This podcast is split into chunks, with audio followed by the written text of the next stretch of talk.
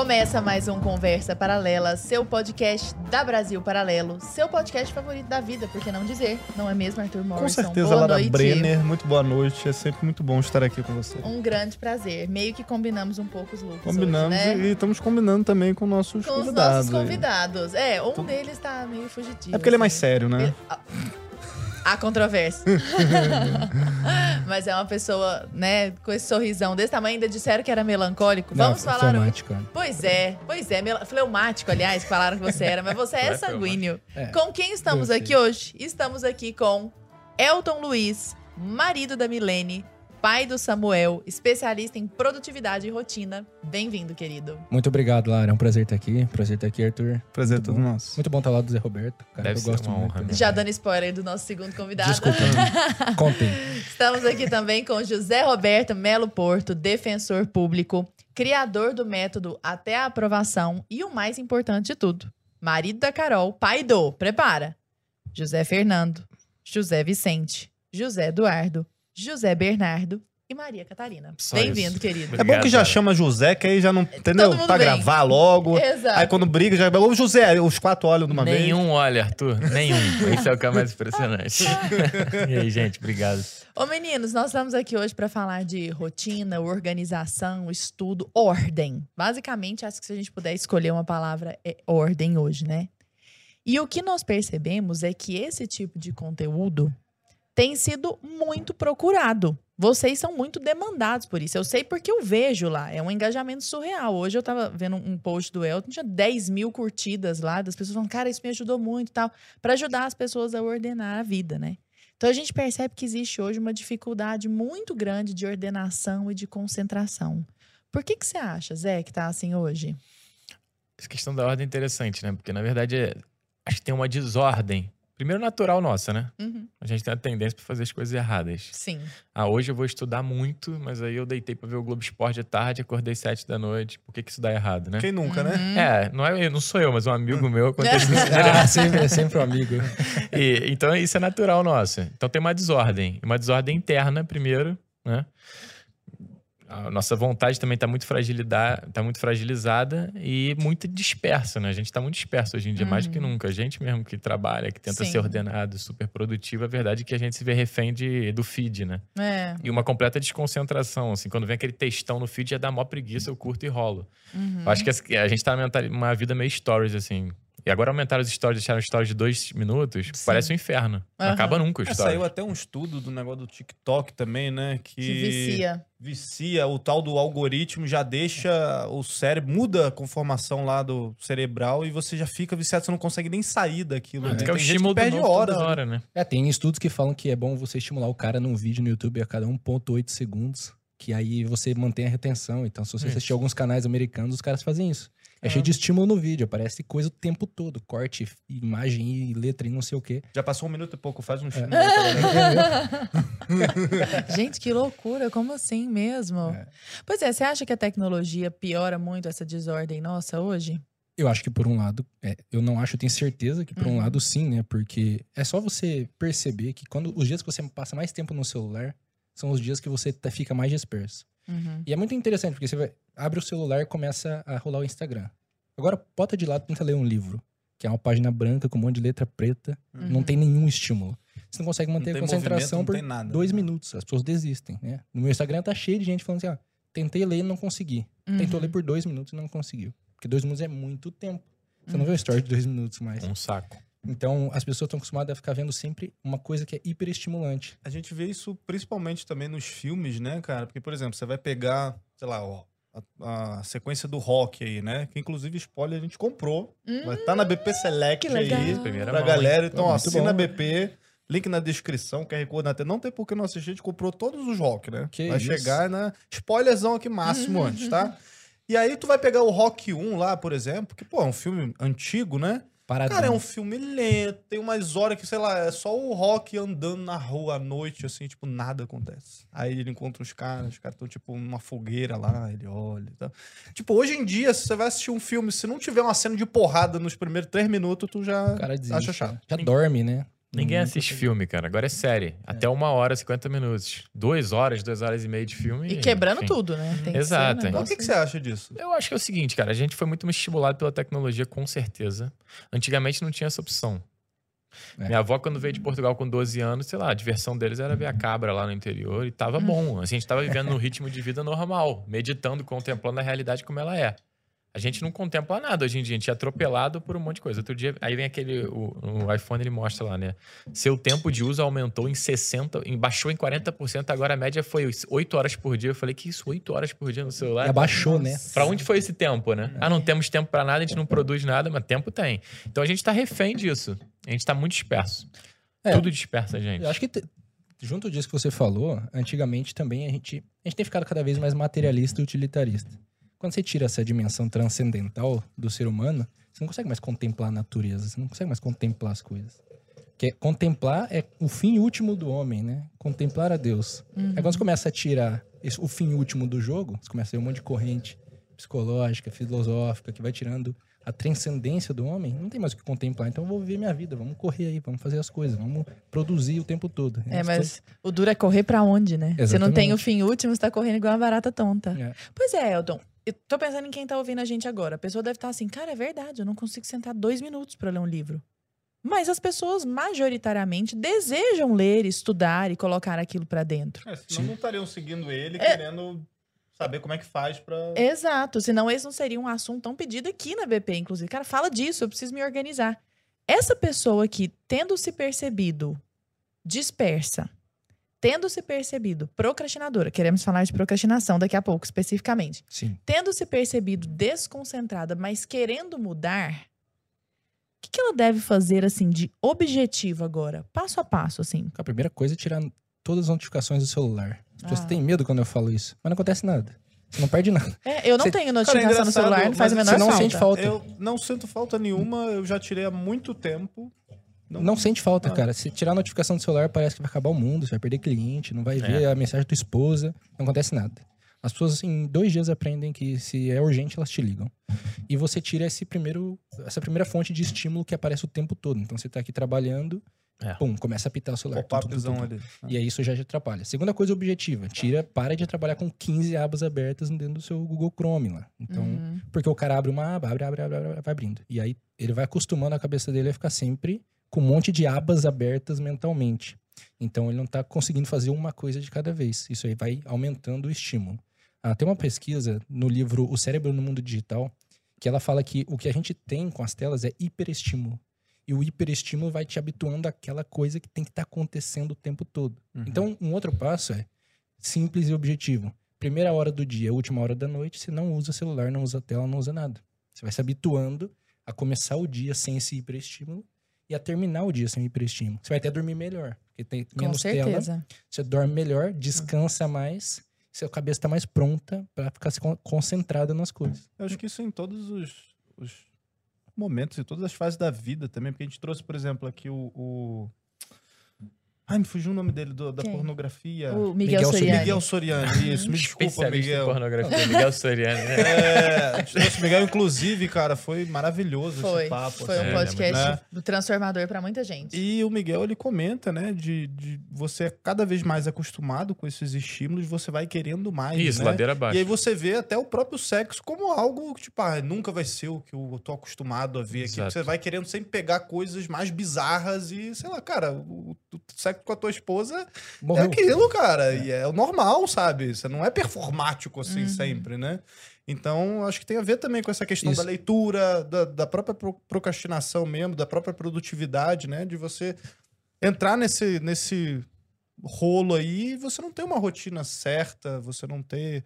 Né, não pegar uma coisa de cada vez pra fazer. Eu tenho um trecho de um livro que eu tava lendo hoje de manhã que casa muito com isso que você falou, cara. Eu vou até pegar aqui para ler ele Uhum. Por favor. ipsis literis, porque é muito melhor do que eu tentar falar. Que ele diz assim, ó: O homem, diferente do animal, pode ter um apetite infinito, insaciável, porque por causa da sua razão, que é aberta ao universal, pode apetecer uma coisa de maneira ilimitada. Então a gente, nossa razão, ela é aberta ao universal e é para apetecer a Deus. Só que a gente consegue levar isso para qualquer coisa. Então você pode querer dinheiro infinito, você pode querer pornografia infinita. assim. Então a gente tem essa tendência e se a gente não ordena as coisas, não põe em ordem interior, a gente cai. E aí não tem. Como é que você volta pro sexo com a tua mulher depois que o cara tá 10 anos vendo pornografia todo dia? Uhum. Vai cansando. Cada, cada vez ele precisa de mais, né? mais, mais forte, mais estímulo. Ah. Mostra mais. Cara, e essa ordem interior também tem uma coisa que é importante. Hoje em dia a gente tá com essa cena por produtividade. E, e também mirando um monte de gente no Instagram, parece que todo mundo é excelente pai, excelente mãe, as crianças todas pô, aprenderam latim sozinho, entendeu? Ninguém faz programa. Todo mundo, a gente acha nossa vida deprimente, né? É, e- mas a gente tem essa cena de por produtividade fazer um monte de coisa ao mesmo tempo. Eu só quero dizer que quem entra no seu Instagram acha isso, viu, Zé? É. Porque vê você, Carol, Não, parece uma funciona, princesa, vê os meninos, os meninos lindos, tudo dando certo, Tudo você mesma defensor cor, público, tudo coisa mesma cor que a. Carol coloca a mesma cor, acho muita máximo isso. coincidência. é, e assim, eu acho que falta esse senso de prioridade, sabe? Não dá pra ter tudo. É. É, a- pô, a gente tá num nível já que, bem ou mal, a gente alcançou Obrigado. alguns objetivos profissionais, né? E a gente quer conciliar outras atividades, ok. Agora eu vejo muita gente nova que quer conciliar um monte de coisa e até bem intencionado. Tem um amigo meu que tá no meio da faculdade, não sabe se estuda direito, se faz curso de filosofia, aquela nossa vontade que a gente mesmo tem, né, de aprender um monte de coisa e tal. E aí falta esse senso de prioridade, porque não dá pra conciliar tudo, é deprimente. Então a pessoa não faz nada bem feito e se desestimula também com aqueles projetos. É, e outra coisa, ela vê um monte de cara de 20 anos botando no Instagram milionário antes É. dos 30 e sei lá o quê, e daí as pessoas começam a pensar assim: cara, eu tenho 20 anos, não sei o que eu tô fazendo na minha vida. Acabou, não sei, Uhum, tô aqui desisto. comendo terra. Então o cara acha que tem Não 20 dei anos certo. e já era, deu errado, deu tudo Exato. errado. Ele não tem mais tempo pra conseguir arrumar. É igual quando a gente entrevistou aqui o Felipe Molero. Não, não tem lógica. Mano, eu, eu fiquei mal, assim. Porque é um, é um moleque 13 de anos. 13 anos. Aí Ah, não eu dá. tenho seis empresas, sei lá. Tipo, eu falei, caraca, como assim? Eu não tinha nem monopólio, merda, aquele, entendeu? não tinha nem banco imobiliário com seis anos. Mas o, o Elton bate muito nessa tecla de se comparar consigo mesmo, né, Elton? É, eu, um- é, o melhor jeito é você se comparar a você mesmo. Assim, é bom você Jordan usar Peterson já alguém. dizia também, né? É bom você usar alguém melhor do que você pra se comparar? É interessante no seguinte sentido. Deixa eu ver que virtude que tem o Arthur aqui. Deixa eu ver que virtude tem a Lara que eu quero buscar. O que, que eles fazem bem feito que Mas eu sempre posso vai ter mudar? uma criança asiática muito melhor do que Sempre, você. Sempre. Sempre. Não tem escolha. entendeu? Então, se você ficar nessa, sempre se comparando com os outros, você vai comparar a tua vida normal, que você tá olhando para tuas coisas todas, com a foto do Instagram do cara. E daí não tem como. Você sempre vai perder pra foto do Instagram do outro. Você É. vai perder pra vida produtiva do outro. A gente tem que voltar pra vida real, né? É. Esse é o grande desafio. Só que tem que ter um detox. Uma vez você fazer uma aula sobre como diminuir a dispersão. Porque se eu for perguntar para o pessoal de concurso, qual é a tua principal dificuldade? Disciplina, constância, concentração. Esse é o problema do homem médio, né? Uhum. Ah, o material, organização, legal. Mas assim, se o cara não consegue sentar e ler, amigo, não tem como ele passar em nada. Não tem como chegar, não ter nenhum sucesso profissional e progredir se a gente não estudar, né? Isso é uma demanda nossa. E aí, nesse dia que eu ia fazer essa live, chegou um livro lá em casa. Chegam muitos livros lá em casa da Amazon. Tenho um certo dia. medo de estar pagando por isso. Mas aí chegou o livro lá. é Se você quiser ver uma baleia, esse é ótimo, Lara, recomendo. Aí eu, eu li o Qual livro. é A Carol veio. se você quiser. Se você quiser ver uma baleia. Esse é o nome do livro. Calma que você vai entender. É, e aí, assim, se você quiser ver uma baleia, abre uma janela, olhe para o mar e espere. Se passar um navio pirata, apesar do navio pirata ser muito desafiador, interessante, não olhe para o navio pirata, que pode ser que enquanto você olha para o navio pirata, você perca a baleia. E tinha vários exemplos desses. Uhum. Se pega uma poltrona desconfortável, porque se a poltrona for gostosa e o lençol e o cobertor for quentinho, poltronas gostosas com cobertor quentinho normalmente dão sono. E isso não vai ajudar em nada a ver a baleia. Caralho, é muito maravilhoso. Não, é muito bom esse livro, É sensacional. muito Isso bom, é cara. Nobel. Vou comprar aí, de- esse livro. aí depois vem assim: se tiver um pelicano é, parado em cima do tronco, comendo os peixes, não olhe pro pelicano, pode ser que você perca a baleia. Se você quiser ver uma baleia, aí ele fecha. Abre a janela, olha pro mar, espera, espera, espera. Eu falei, é isso. Porque o cara quer passar no concurso, mas ele quer ter 40 centímetros de braço. O cara quer ser bom no direito, mas ele quer ao mesmo tempo ter uma base filosófica, metafísica magnífica. Então, essa desconcentração de propósito e prioridade, isso também já começa a destruir aí qualquer senso de produtividade. Pelicano não é baleia, tu tem que escolher qual é a baleia, amigo. Tem que abrir mão dos pelicanos. É, é isso, é Isso vida. você tá falando. é, primeiro, só, só um disclaimer aqui, porque você chamou ele de Zé, de José e tal, e eu não consigo, porque eu, eu chamo ele de José Roberto Belo Porto. Nossa, Já- tudo que bem. Já é assim, É, entendeu? como Eu- se fosse eu o não nome inteiro. Na minha cabeça, eu É falo, que é um nome rápido, Eu chamo né? ele de Elton, e aí pra ele eu falo, Zé não, mas Roberto José. Não, Roberto Melo Porto, não sei o quê. Vai ser meio Intimidade, difícil. Vai ser meio intimidade. difícil, entendeu? O Zé aqui. É, escolhe Ok. qualquer coisa nesse universo aí. Porto. É porque já parece uma coisa só, assim, pra mim, né? Mas, Zé, Obrigado. Ó, Roberto Obrigado, tutor. Ele tá agoniado agora. Mas isso que você tá falando, cara, casa muito com é, o que a gente vê também desses gurus de produtividade também, dessas coisas, a gente vê a galera falando, não, mas você tem que estudar, mas você também tem que reservar um Equilíbrio é tempo pra você. tudo. Equilíbrio, Equilíbrio é é tudo. tudo, é a frase que E mais me aí irrita vai, no você tem que ter a sua vida social também. É assim, a vir- Zé. virtude está no meio. Amigo, no meio de dois vícios, né?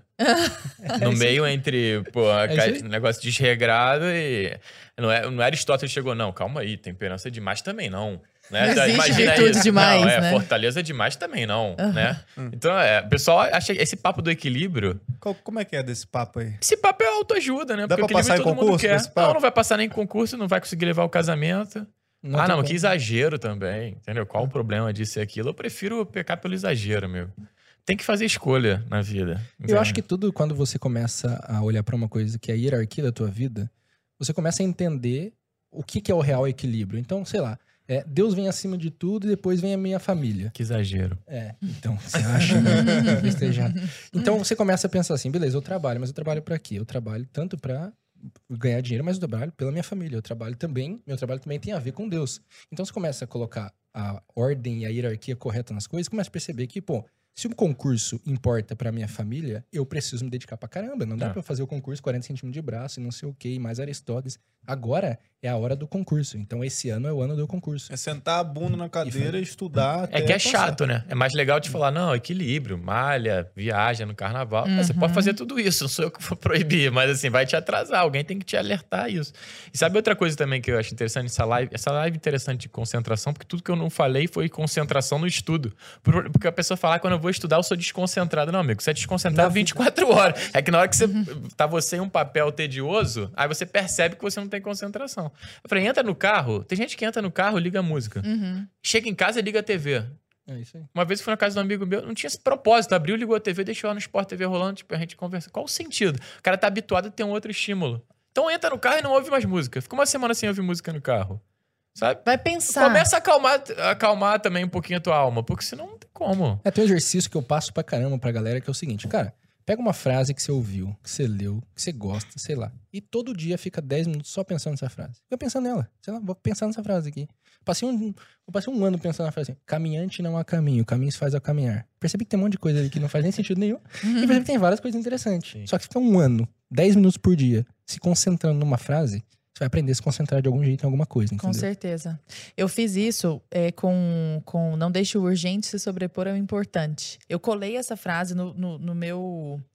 Justamente por causa disso, porque eu tenho essa dificuldade de concentração contra a qual eu luto todos os dias e eu consigo fazer as minhas coisas do dia a dia apesar de mim mesma. Assim, é uma coisa impressionante. Eu luto com isso o tempo inteiro. E eu tô lá escovando os dentes, não deixe urgente se sobrepor ao importante, não deixe urgente. E aí depois de pensar nisso muito e imaginar, porque é engraçado, as coisas em abstrato, elas são muito menos palpáveis. Então, o que que significa não deixe urgente se sobrepor ao importante? Acabou alguma coisa, acabou o sabão em pó. Coisas aqui do dia a dia. Acabou o arroz. São nove horas. Daqui a pouco tem que começar a fazer o almoço, por exemplo. A vontade é de sair e já comprar aquilo. Ficar apagando incêndio. A vida acaba Isso. virando isso. Um eterno apagar de incêndio. Só que antes de fazer essas coisas, eu vou estudar. Ou então eu vou trabalhar, eu vou entregar tal coisa, porque eu tenho prazo para poder entregar tal coisa. Eu vou, faço o negócio e entrego. Sabe? Depois que eu vou lá comprar o papel, o, o- o papel ou qualquer coisa que tenha acabado, assim. Isso me ajudou demais. E é justamente isso. Meditar naquela frase que estava ali. Muito tempo. Isso realmente ajuda, funciona, Meditar posso é provar. fundamental. Eu nunca tinha meditado na vida. Meditar hoje é uma coisa que a galera adora. Epa, é. Pensa já, baixa a luzinha. Sabe? Ah, e dorme. Mas meditar, assim, é considerar detidamente alguma coisa. É isso aí. A gente não faz isso. Nem em oração. Porque o estudo é uma atividade da vida interior, é igual a oração. O cara não vai ter um, ser um senhor estudioso e não consegue contemplar a vida, não consegue meditar. Normalmente é o mesmo pacote. É, então, é engraçado isso. Tu pega o evangelho. Ah, vou fazer oração. Pega o evangelho. Uma parábola, pô, do semeador. Já ouviu mil vezes. Cara, dá pra tu ficar um ano na parábola do semeador. E não esgotar ela. Tem um primeiro versículo lá que é o seguinte: o semeador saiu a semear. Ninguém nunca prestou atenção nisso. Um dia eu li isso e falei: caraca, o semeador saiu a semear. Genial, né? Ele não foi pescar, ele não foi ceifar, ele foi semear. velho. O estudante estuda, acabou, entendeu? E daí, a partir daí, já tira uma luz enorme pra você, que é passar batido. Então a gente tem que aprender a considerar cada coisa detidamente, não pensar na outra, na outra, não. Você tem que relaxar o corpinho. Um É isso aí. Isso aí. Senão não dá. Ô, Elton, você acha que a organização do espaço físico é um passo fundamental? acho importante pra caramba. Cara, assim, eu fico pensando. Você olha pra uma árvore, ela não cai. Você olha pra nuvem, ela não cai do céu. as coisas têm ordem na natureza. tá? Uhum. As coisas físicas estão ordenadas. Por que, que você não vai arrumar a tua mesa? Entendeu? Por que você não vai pôr as coisas do direito Arrumar no tua lugar? Cama, Arrumar tua o cama. Assim, esse negócio de arrumar a cama é, ficou até meio batido. Eu não falo agora, arruma a cama, porque o Jordan Peterson falou que tem que arrumar a cama, depois fez uma- um vídeo Minha mãe mostrando a falou cama muito bagunçada. antes que o Jordan Peterson. É. Meu pai disse que né? meu pai disse que a tia dele é a maior coach que ele já viu no mundo. Que ele dormia na casa dos primos dele, era 5 da manhã, ela acordava e falava: Vamos acordar, molecada, vamos acordar, levanta, levanta, levanta. Então, é, nossa mãe e nossa tia são os melhores coaches que a gente já teve, cara. Mas é, nessa questão, tanto a ordem externa influencia na tua ordem interior, quanto o inverso. Eu, eu penso assim. Então, claro que tem. A ordem interior faz muita diferença. Se as coisas estão desordenadas dentro de mim, vira tudo uma bagunça na minha vida, né? Essa coisa que você tava falando. Mas quando eu olho para minha mesa cheia de bagunça, cheia de coisa uma em cima da outra, aquilo ali me atrapalha muito, porque como é que eu acho o papel certo? Como é que eu acho o livro certo na hora que eu preciso? Onde tá a caneta na hora que eu preciso? Então, a coisa bagunçada, ela te faz ter que gastar muita energia pensando onde estão as coisas. Você Sem vai contar perdendo... a própria visão da- do todo ali, a confusão mental, só de olhar pra aquela mesa cheia de, de tralha ali, né? Uhum. É, eu, tô, eu visitei um casal de amigos meus que vem da Austrália. Eles estão aqui em São Paulo agora. E eles falam, cara, é impressionante. Eu cheguei no Brasil faz seis meses que eles chegaram aqui. Eu tô cada dia mais desordenado. Eu falei, é claro. Você olha pra a arquitetura, é uma bagunça. Tá cheio de gato na rua, um monte de fio, tudo. Então, a própria visão que você tem da arquitetura que já te desordena. Porque as coisas não estão no seu lugar, não tá tudo limpo, arrumado. Tá um caos total. A Então, gente você fala vai- muito disso no doc do Fim da Uhum. Beleza, inclusive, né? Que tá disponível na plataforma de streaming aí. porque Aliás, tá lembrando ligada que para assistir a este doc e a todos os docs da Brasil Paralelo, basta que você se torne membro da Brasil Paralelo. Só clicar no link aí na descrição ou então apontar o celular pro QR Code aí na tela. É Só coisa boa que tem ali dentro. E eu nem tô falando como âncora do podcast, tô falando como consumidor. Como consumidora, Não até é não? porque isso aqui é só a pontinha do iceberg, né? Só a pontinha do iceberg, é isso aí. Ô Zé, você fala, você fala muito com os concurseiros, né? Até porque você foi um concurseiro muito bem sucedido, já colheu muitos frutos disso. E uma coisa sobre a qual você fala são as pequenas consolações. Eu acho isso muito bacana. Conta pra nós um pouquinho disso. Porque o pessoal também é engraçado, vem cortando o equilíbrio tudo. Daqui a pouco parece que a vida vai ser uma coisa tediosa e desesperadora também, né? Calma aí, então você tá me propondo estudar durante um ano, o dia inteiro, matérias insuportáveis e, e aí, eu me mato em que momento, né? E aí eu, eu sempre digo pra eles também que vale a pena você botar uma pequena consolaçãozinha no seu dia. Porque a verdade é, quando eu, eu ia ah, estudar e tinha um jogo do Flamengo no final do dia, dá um gásinho a mais, né? Ah, mas hoje tem o jogo do Flamengo. Naquela época Não o Flamengo nem perder. tava consolando ninguém, não. Naquela época era mais uma angústia o Flamengo. Mas a gente ia procurando isso. Então você pega, pô, pega um documentário do Brasil Paralelo. Essa semana eu vou assistir, beleza. Tu pega ali 20 minutos, meia horinha por dia. Isso isso aí não vai ser uma desordem, não vai acabar com o seu estudo e de repente te estimula. Eu acho isso interessante. Acho que a gente tem que saber jogar também para arrumar esses, esses pequenos estímulos. Outro dia me perguntaram como é que estuda no final de semana. Eu falei, é estranho tu não conseguir estudar no sábado. Sábado é o dia que eu ia sair com a Carol um pouco mais cedo. Ah, hoje é só até às 5, vou sair depois. Esse é o dia que eu estudava mais pilhado, pô. Quando acabar, eu vou. Feliz pra caramba. É, vou pro cinema. Não vou pro cinema há muito tempo, Elton. Top Mas, pô, cara. cinco filhos também. Não, não vou. Se eu ir no cinema hoje pra mim é mais fácil organizar a Copa do Mundo na Etiópia do que é uma operação muito complexa. Ô, Eltim, você teve uma depressão, né? Muito Sim. forte. E eu queria que você contasse um pouco do processo, porque a história é muito legal. Sem pressa, tranquilo. Tá bom. E contasse como que foi a sua superação, para as pessoas entenderem o que, que tem a ver com o estudo que a gente tá falando aqui. Certo. Eu, em 2000... Eu nasci em 1900... Brincadeira, gente. Eu, em, 2000 Quando eu e, em 2011, eu me mudei pra França. Fui fazer engenharia química lá.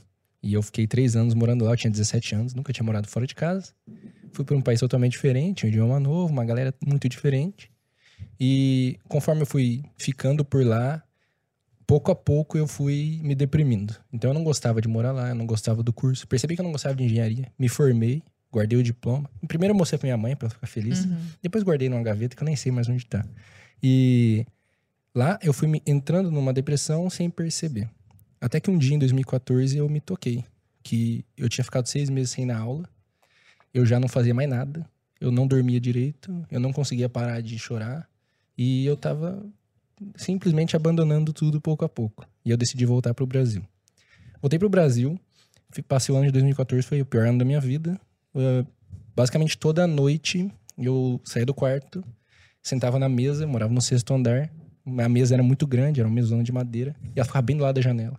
Eu sentava em cima da mesa e ficava olhando pra fora na janela, assim, pensando assim: será que eu pulo ou não pulo?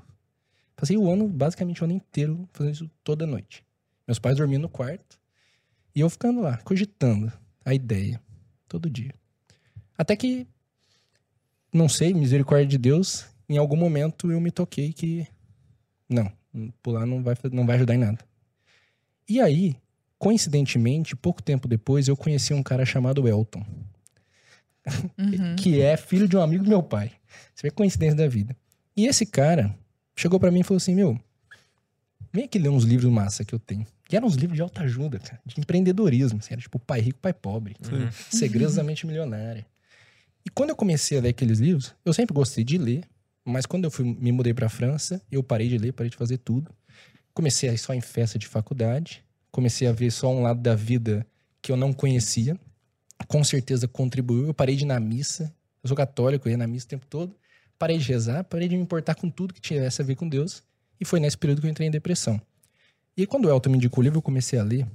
ah, eu abri o livro e eu comecei a ler coisas que eu nunca tinha ouvido. E comecei a vislumbrar uma possibilidade da vida que eu nunca tinha parado pra pensar. Eu tava fazendo engenharia química, um curso que eu odiava. Eu olhava pros meus amigos eu não tinha nada a ver com nenhum deles. Era tudo uma galera que gostava de engenharia, uma galera muito diferente de mim em todo lugar que eu tava. E eu não conseguia achar identificação com ninguém. Quando eu abri aqueles livros, eu comecei a ver, cara, tipo, dá pra empreender, dá pra fazer outra coisa. Eu não preciso estar fadado a ser engenheiro, que eu não acredito.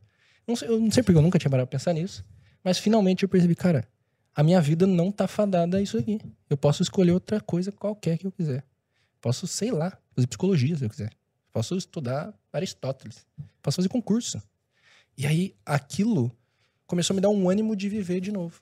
Então, eu comecei a ler e eu comecei a encontrar possibilidades de fazer coisas na vida que eu nunca tinha enxergado. E a- quando eu percebi isso, foi no primeiro, eu sentei, era Pai Rico, Pai Pobre o livro. Quando eu percebi, dá pra sair da roda dos ratos, eu falei, cara, a vida é maravilhosa. Tem um monte de coisa a fazer. Eu que não tô vendo. E eu comecei a ler livro desenfreadamente. Fiquei maluco por livro. Comecei a ler, eu, eu terminava. Esse, o Elton me emprestou três livros. Passou dois dias, eu cheguei e falei, eu li todos. Cadê os próximos? Ele ficou assim, duvido. Eu falei, não, li tudo. Fala isso aqui, isso aqui, isso aqui, isso aqui. Isso aqui. Aí ele abriu o olho assim. Caramba, me deu mais um outros, outros lá. E eu comecei a comprar livro, comprar livro, comprar livro. E cada vez que eu ia lendo, eu ia percebendo que abriam-se novas possibilidades. C.S. Lewis fala num livrinho azul bem legal sobre leitura que a cada livro que eu leio, a cada é, a boa literatura me faz me transformar em mil homens e ao mesmo tempo continua a ser eu mesmo. A cada livro que eu lia era de fato como se eu pegasse um pedaço de uma pessoa que escreveu aquele livro ou de um personagem que está naquele livro. Cara, eu li Retrato de Dorian Gray. Como eu me identifiquei com Dorian Gray? Depois eu li O Médico e o Monstro. Como eu me identifiquei com o Dr. Dr. Hyde. Então, eu fui lendo os livros e percebendo que, de fato, uma outra coisa que o C.S. Lewis fala é: cada livro abre uma janela. E as janelas que se abriam para mim traziam luz para dentro de uma coisa escura que estava dentro de mim. Uhum. E isso foi se estendendo a tal ponto que eu conquistei a minha esposa por causa de um livro que eu li. Caramba. Aí, Acredite ou não, eu li um livro que ensinava a conquistar mulheres. Sério? Essa parte eu não sabia. Eu Milene. O que que Rasta diria? O que Rasta Gado está nos demais. ouvindo Gado Gado demais. demais. diria, o cara lê livro pra pegar mulher. Ele É. só diria isso se ele não visse a Milena, a Milene. Se ele visse a Milene, ele ia falar, cara, É. arrasou. Eu li esse livro e um dia depois. Mas eu do fui... Lewis esse também? Pô, o cara leu a, a coletânea do Lewis. Do- Lewis era gado? O nome desse livro era a- O Livro Negro da Sedução. Olha Uau. só. Quando era um- tá no livro negro. Pô, esse aí é brabo. 50 ações cinza já passou faz Já tempo. era. A galera de é casa já tá no Google É, pesquisar. tá esgotado. A venda essa semana livro explodiu desse Esse livro. não Ninguém entendeu encontra. nada. Eu não sei onde tem esse livro. É um PDF que um amigo meu falou, cara, lê que é da hora. Daí eu li. Um dia depois eu fui numa balada. E a primeira. Quando eu entro na balada, eu olho, tá a Milene sentada. Sorte dela. porque Se ela tivesse atrás, ela não estaria nem casada contigo. Cara, né? e aí eu falei, eu olhei pra ela e falei, meu Deus, mulher maravilha, nunca vi uma mulher linda desse jeito. Eu vou testar esse livro. E aí? E, aí eu. Não, mas antes disso, você falou assim: eu vou casar com essa mulher. Não, quando eu. Eu, eu, eu é impressionante. Eu pedi a Milene em casamento praticamente no- em menos de 24 horas que a gente se conheceu. Ela ficou meio assustada. É louca essa história, né? Mas é, verdade. É verdade. E aí? Aí eu, eu olhei pra ela e Ainda falei. bem que ela ficou meio assustada, né? Porque É uma pessoa normal. Normal, Normal, eu né? que não era normal. Mas é, calma que piora. É, eu olhei pra ela e falei, cara, é essa mulher aqui. Não sei porquê, mas é. E daí eu testei a teoria do livro. Hum.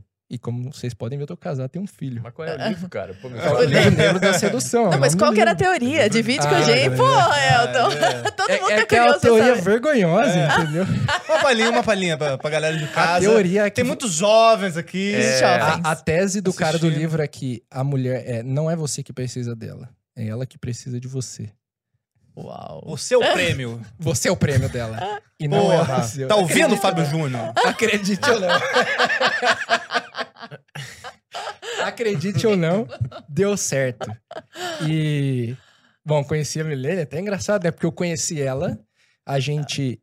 Uma das perguntas mais importantes que eu fiz pra ela foi pra que time você torce. Ela disse: Eu sou flamenguista. Perfeito. E eu falei: É casar. Essa é a mulher perfeita. Casar, bro. Essa é a mulher perfeita. Casa Deus, agora, tio. Deus me deu a mulher perfeita. E aí, no Meu dia Deus. seguinte, adivinha o que que era? Final da Libertadores, Flamengo e River Plate. Assim é mais fácil, né, Elton?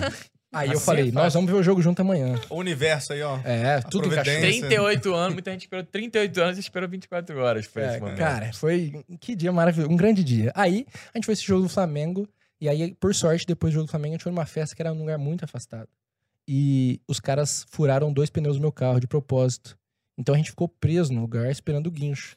E aí foi quando eu me declarei pra ela. Então ela ficou assustada, mas não tinha pra Não, onde mas, correr. mas peraí, nesse, nesse jogo aí, o, o Gabigol, ele decidiu no- nos últimos o minutos. melhor lá. jogo da minha vida, Você cara. também Não levou os tem- últimos minutos pra poder decidir aí, pedir a mão dela? Como é que foi? Não, cara, eu já tava decidido do dia. Da hora eu comecei a conversar com ela, eu já sabia que era essa mulher, cara. É inacreditável, não sei te explicar. Era ela, entendeu? E de fato foi? né? E de fato foi. Fui pra, eu fui até a Europa de novo pra ficar mais perto dela. Que ela... Aí pegou o livro, rasgou. Não, peguei aquele livro e falei, agora esquece, não preciso mais disso, já me serviu. Você vê como é que o livro funciona. Então, Utilitarista. cara, é, eu comecei primeiro entendendo possibilidades da vida. Depois eu comecei a mudar algumas coisas na minha vida por causa das li- dos livros que eu lia. Eu consegui conquistar uma mulher, mas melhor ainda do que isso, que vamos estiver. Coi- Amor, eu te amo. Mas melhor ainda do que isso, eu reencontrei Deus por causa dos livros. Então, em 2020, eu comecei a ler A Vida Intelectual, Uhum. Imitação de Cristo e Confissões de Santo Agostinho. E quando eu li aqueles livros, eu entendi. Quando eu li A Vida Intelectual, eu entendi uma coisa. Do Sertiland, né? Do Sertiange. Eu entendi. O estudo só pode me levar a um lugar: a Deus. Se eu estudo buscando a verdade, honestamente, eu, tô- eu quero honestamente aprender, é claro. inevitável que eu chegue a Deus. Não tem outro lugar. Esse é o fim do estudo. Lendo aquele livro, eu percebi isso. Eu falei, "Pô, então eu preciso, preciso voltar a, sei lá, vou rezar, vou conversar com Deus, não sei. Eu fiquei em dúvida do que fazer. Aí eu li A Imitação de Cristo, É do Thomas. Tomás de Kempis. Né? Isso. E aí, ah, quando eu li aquele livro, eu falei, é isso aqui que eu tenho que fazer na minha vida. É só seguir esse livro, que é imitar Cristo. Uhum. Super fácil, né? O desafio. É só, é só isso. E é mesmo, só que é a coisa mais esquisita na vida. E aí eu entendi, puta, é isso. E aí eu comecei a ler confissões. E aí eu falei, cara, tá cheio de merda na minha vida que eu nem sabia. É. Aí eu pensei, pô, se o Santo Agostinho falou tudo isso que ele falou pra Deus, por que que eu vou falar? E aí naquele, nesses três livros eu me converti. Voltei na missa, voltei a rezar. Ordenou a vida. E, comecei, e a vida começou a andar. Então, eu comecei, eu saí, eu- a minha saída da depressão começou com a leitura e a leitura me levou a fim a voltar a conversar com Deus. Então, eu devo muito da minha vida aos livros que eu leio. Bacana. É porque na última linha, quando você estuda, você está dilatando a tua existência, né? É isso. E a gente tem sede de crescer. O pessoal não percebe isso. Eu nunca tive hábito de leitura. Eu era bom aluno no colégio. Eu li o livro que os professores de português mandavam. Uhum. Machado de Assis e tal. Não era re- rebeldezinho, não. Assim, Harry Potter. Todo mundo foi ler Harry Potter. Comprei também Harry Potter. Vamos ler, né? Cheguei na metade, falaram assim, ah, vai lançar o filme mês que vem.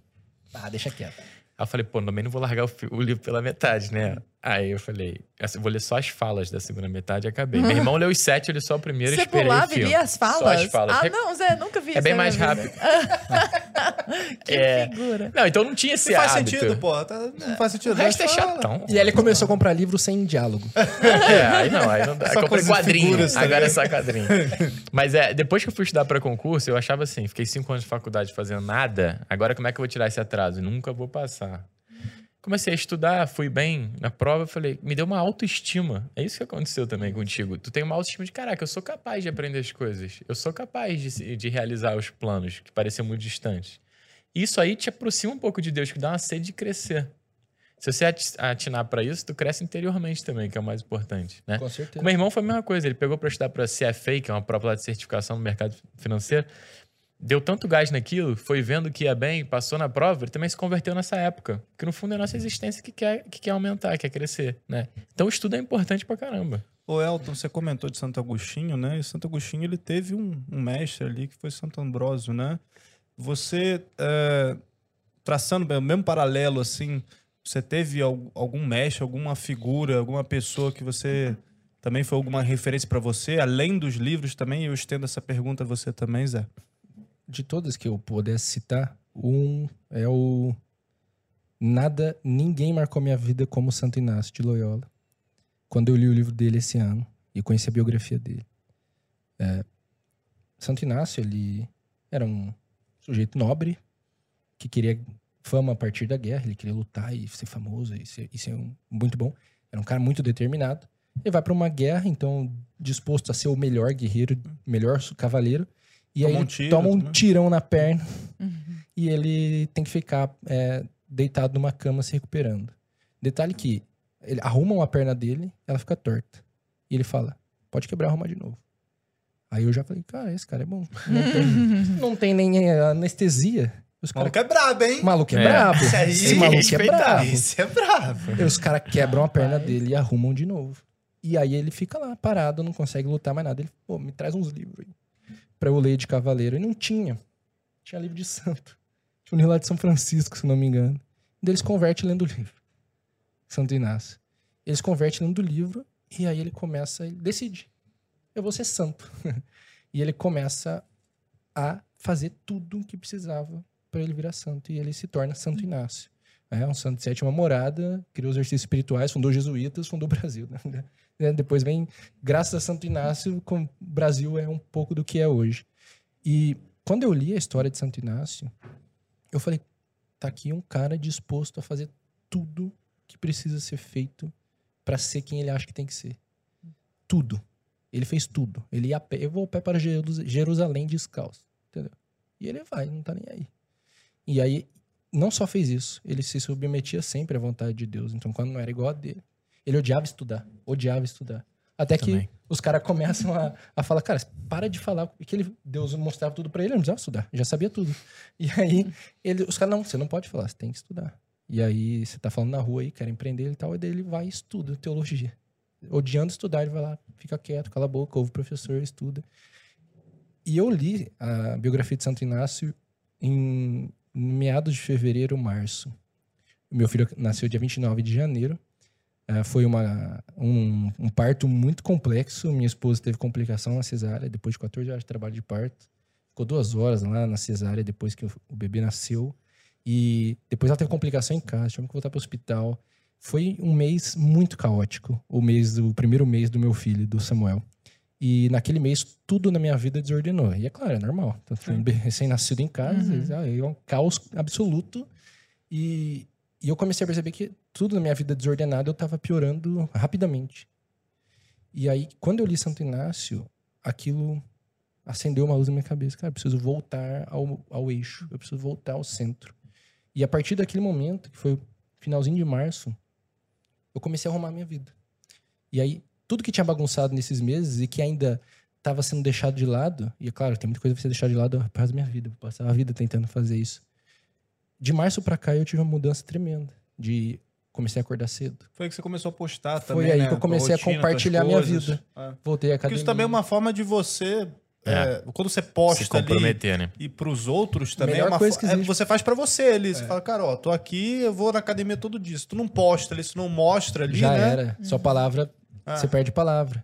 E, e é engraçado, porque quando você perde a palavra, isso vira uma narrativa pra você mesmo. Então você tava falando da autoconfiança. Por que, que A autoconfiança das pessoas abaixa. Elas ficam prometendo, prometendo e não fazendo nada. Então ela É. tá contando uma narrativa dela pra ela mesma de quem fala e não cumpre, fala e não cumpre. Ou seja, eu não consigo fazer nada. Ela tá contando a história, ela não tá percebendo, mas ela tá contando. Quando você inverte, você começa a contar uma história de quem faz as coisas. Então, eu comecei a me comprometer a acordar 15 minutos antes. E eu acordei. 15 minutos antes, não é tanto. E aí comecei a ganhar confiança. Pô, eu consigo acordar 15 minutos antes. É. Isso começa a contar uma história de quem faz as coisas que fala. Você tem uma história de compromisso. E a história de compromisso te dá confiança. E você vo- começa a crescer de volta. E pequeno, né? Pequenas Pequeno, coisas. cara, Ah, eu não consigo é tomar uma- um banho gelado, eu consigo acordar antes, eu Isso. consigo estudar ali meia horinha. Não é todos começar estudando. 5 horas por dia do nada. Não tem como fazer isso. Então, é, cara, é isso aí. É um, uma- um pequeno compromisso. É, prometer e cumprir. Isso também, na minha.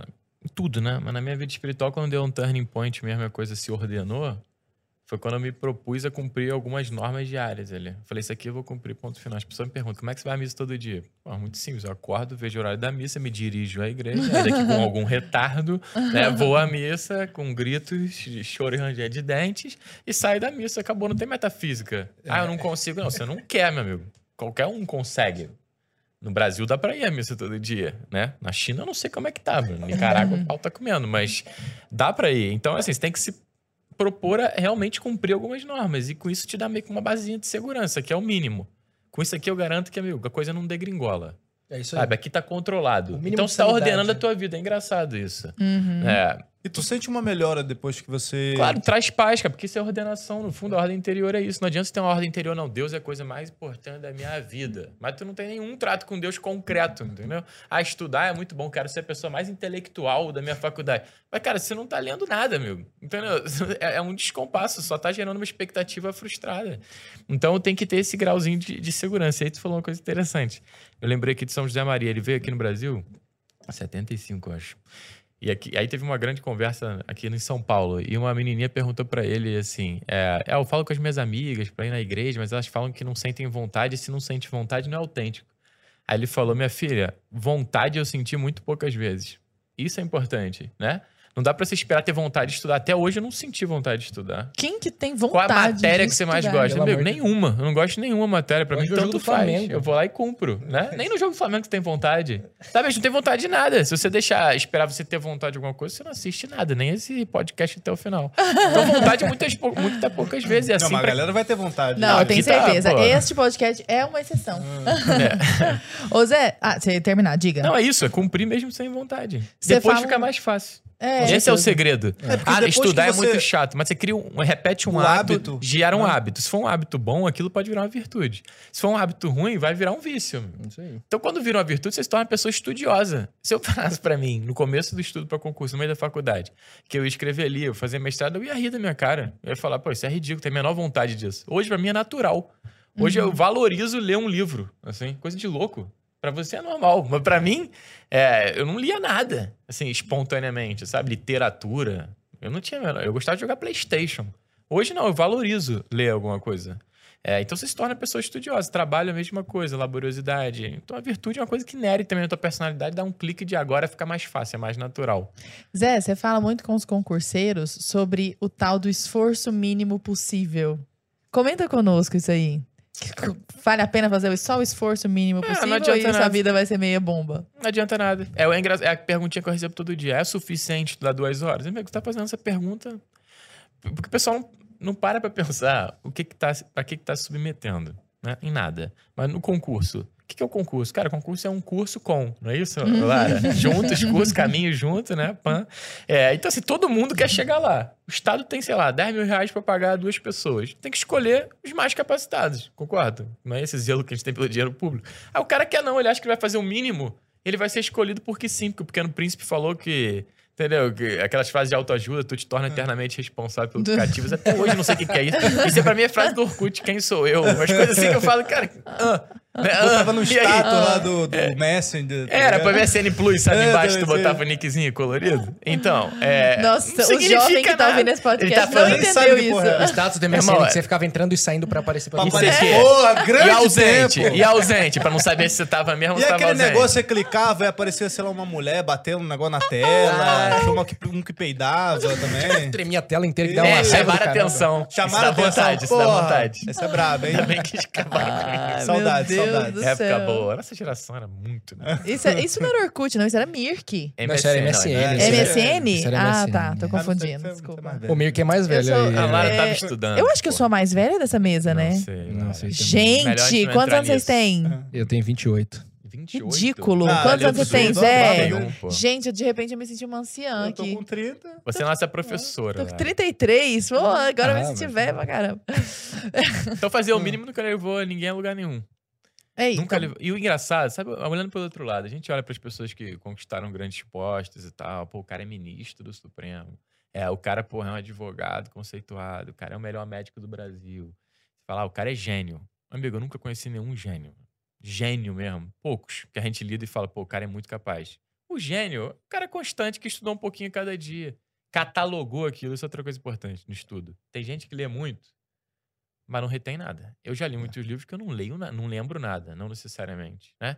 É, então, até uma perspectiva meio utilitarista, assim, da leitura, tem outros benefícios, mas às vezes a gente estuda muita coisa e não cataloga. Isso me dá um certo nervoso, porque eu não lembro nada, eu sou muito burro. como que cataloga? Conta pra gente. Não, então, eu tava pensando outro dia, eu cheguei à seguinte conclusão, Lara, vê se a senhora, é, Vossa Senhoria, é muito fino. ficar todo, já. é, todo estudo, senhora e corrigiu rapidinho. que é senhorita, né? Senhorita, Não, tu é Não, senhora, tá senhora, casada, sou pô. casada. Ah. Pô, que lê mais, ó. No fundo, todo estudo é catalogar informação. Todo estudo. Você pega um monte de informação e organiza. Uhum. Ordena internamente. Todo. Às vezes isso já vem catalogado. Tu compra um material que já tá catalogado. Aí teu a tua meta é só lembrar aquilo. Uhum.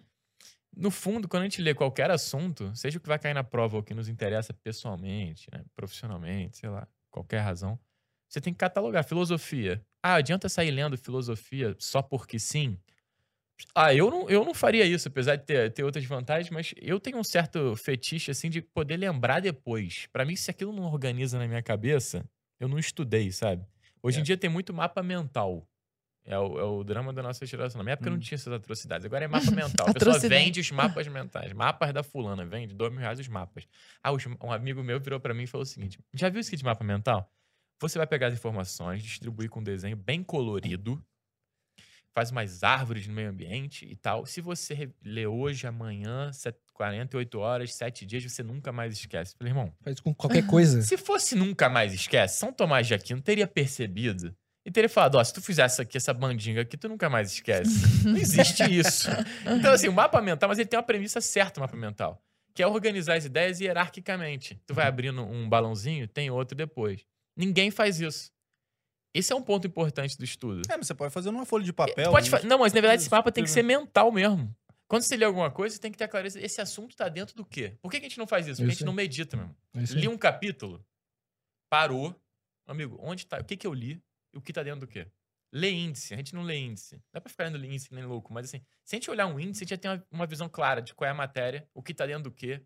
Fica, teu cérebro começa a entender onde estão as No coisas. Senão macro, tem um né? apanhado de informações que pode ser que surja no improviso ou pode ser que não. Uhum. Então eu prefiro ter o feijão com arroz bem feito mesmo. Tem que se forçar a fazer esse mapinha mental. Sabe, todo estudo é catalogar. Você toma nota, Zé, dos seus estudos? É, de- eu. Assim, depende, né? Mas eu até tenho um métodozinho meu de anotação que eu chamei de caderno em poesia. Hum, hum. Por quê? Porque ele, assim, visualmente, na verdade, nada mais é do que botar os tópicozinhos e hierarquizar, fazendo aqueles recuos. Por quê? Porque isso ajuda a entender o que que tá dentro do quê. Isso ajuda muito na hora de revisar e de estudar, né? Não é necessário, mas isso te força visualmente a enxergar a matéria. A Lara Sim. falou uma vez que não tem memória visual. Ela Não. falou isso. Mas Então- mesmo assim eu anoto. eu sei, mas então, eu, na, época, na hora da prova oral, que a prova oral é o seguinte: o cara é você e Deus. Não tem consulta, não tem ABC e D, é o cara você e Deus, e o teu conteúdo. Eu lembrava das coisas, parecia que eu tava vendo o caderno na minha frente e meio que relendo o caderno. Porque li várias vezes. E porque a memória visual ajuda. Então, saber onde é que tá cada coisa, qualquer que seja o estudo, de novo, tem nada a ver com concurso. Faz tempo que eu não faço concurso, mas eh, a gente tenta estudar. É hierarquizar e ter aquilo bem claro na nossa cabeça. Qual o tema, qual o subtema, quais são as posições. É. Porque até para expor é mais fácil. E depois. anotar não ajuda só na memória visual, né? Porque a gente pensa usando palavras. Então, quando você anota, você também tá usando palavras. Sim. Você tá ajudando o teu pensamento. Você é o rei da anotação. Comenta Anoto. conosco como você faz suas anotações e o que, que você sugere para as pessoas. Eu anoto de tudo que você pode imaginar, só que eu anoto tudo no livro. Eu, eu concordo com o Zé, tem que hierarquizar. Se você não hierarquiza, você, Você não pode sabe. fazer isso no livro. Esse é outro ponto. Dá Muita gente tem o fetiche do resumo, quer resumir tudo. O cara quer abrir uma editora, amigo. Ele comprou um material chamado Sinopse de Direito Previdenciário. Sinopse é o quê, Lara? Resumo. Resumo. Aí ele faz o quê? O resumo do resumo. Amigo, você não quer estudar, você quer abrir uma editora, irmão. Já tá resumido. Você pagou pro cara resumir. Agora é você anotar. Isso dá pra fazer direto no livro também. Direto, eu só anoto no livro e só anoto de lápis. Essa daí eu aprendi com o professor Olavo. Ah, é? Só Ah, gente de que tem lápis. nojinho de Por que que não estragar anota o nem? livro. É, mas eu, isso, eu tenho, eu converto todo mundo, eu sou tipo testemunha do- da anotação, entendeu? Não, eu É. pego aquela bic de quatro cores, sabe? É, Ele essa é boa também. Cara, se vo- quando você anota, o livro vira teu. Você olha pro teu livro anotado, é muito mais bonito. Porque agora tem um monte de coisa que não tinha antes. E que foi você que botou lá. Então você vira um coautor daquele negócio. entendeu? É, Caraca, mas tu- por tu é que, que a, a lápis? É, vê. por que, que a lápis, não porque, a caneta? Porque é, toda, eu releio muito os meus livros. E aí, às vezes, eu releio e vejo. Azar. Cara, eu anotei um monte de besteira aqui. Tem que apagar esse negócio. Grifei um monte de coisa que não precisava. Então, cada vez que você vai relendo e revendo, você vai vendo que você fez um monte de coisa que você já melhorou muito. Então, às vezes, eu leio, puta, isso aqui eu não precisava ter notado, isso aqui não faz nem sentido. Eu anoto dúvida dentro do livro. Às Então, vezes você anotou um negócio que você pensou que era daquela forma, mas e tá aí errado. você viu que você estava errado. é. Isso aí, eu, eu anoto pergunta. Pô, não entendi isso aqui. Eu deixo uma pergunta lá. Eu não sei quando é que eu vou responder essa pergunta. Ela vira mais uma das perguntas que eu tenho na minha vida. Uhum. Mas ela tá ali. Quando eu pegar o livro de novo, eu vou ver ela de novo. E talvez eu já tenha Tu respondido. revisa muito, Elton. Eu, eu ia perguntar muito. isso agora. Isso é revisitar o livro. Eu né? reviso muito. Cara, é fundamental. O pessoal não revisa. Sabe outra atrocidade? Peraí, revisa em que sentido? tá Revisão, falando? reler. Ah, reler, revisitar o Reestudar. livro. Ah, É. sim, o sim. mesmo material. Outro dia eu tava falando isso. Na verdade, quando você estuda um mate- uma matéria, tu não tá estudando a matéria, você tá estudando material. Porque, vamos lá, se a gente pedir pra conceituar qualquer coisa. Conceitua essa mesa. O Arthur vai dar um conceito que tá certo, o Lara vai dar um que tá certo, o Arthur vai dar um que tá certo, o meu vai estar mais ou menos. Mas todo mundo tá certo. Só que na hora que te perguntarem de bate pronto, fala sobre a mesa, amigo, você tem que ter uma referência. Qual é o conceito que eu vou usar? Não é que os outros estejam errados, mas não dá pra você pegar o conceito mais básico que tá inseguro em relação a ele. Então, no fundo, a gente estuda o material. E não tem pecado nisso. Porque tem- eu sempre falo, ler, reler, repetir. Virou uma atrocidade, que absurdo. Eu falei, tem que decorar, aprender a decorar. Aí veio um professor pra mim, não fala decorar, fala memorizar. Ah, Falei, irmão, é É. decorar. Porque se você não decora, como é que você vai ter referência depois? Eu já vi gente falar, ah, lê um monte de coisa, faz um monte de questão, na hora da prova a resposta aparece. Eu falei, meu irmão, haja fé, né? Não é que a resposta aparece. É pegar o papel, botar na cabeça, pegar a cabeça e botar no papel. É só isso, prova, Cara, palestra, É engraçado coisa. isso que você tá falando, porque eu, eu sempre fui muito bom em matemática. E eu não sou bom em matemática porque eu descobri um, algum segredo universal. Não, é porque eu percebi que existe padrão. você, você decora um jeito de fazer Isso. o exercício. Aí eu chegava nas provas de cálculo diferencial É porque 2. tem uma galera que é contra esse lance de decorar. Sim, qual é a outra opção? Eu queria entender qual é a outra opção.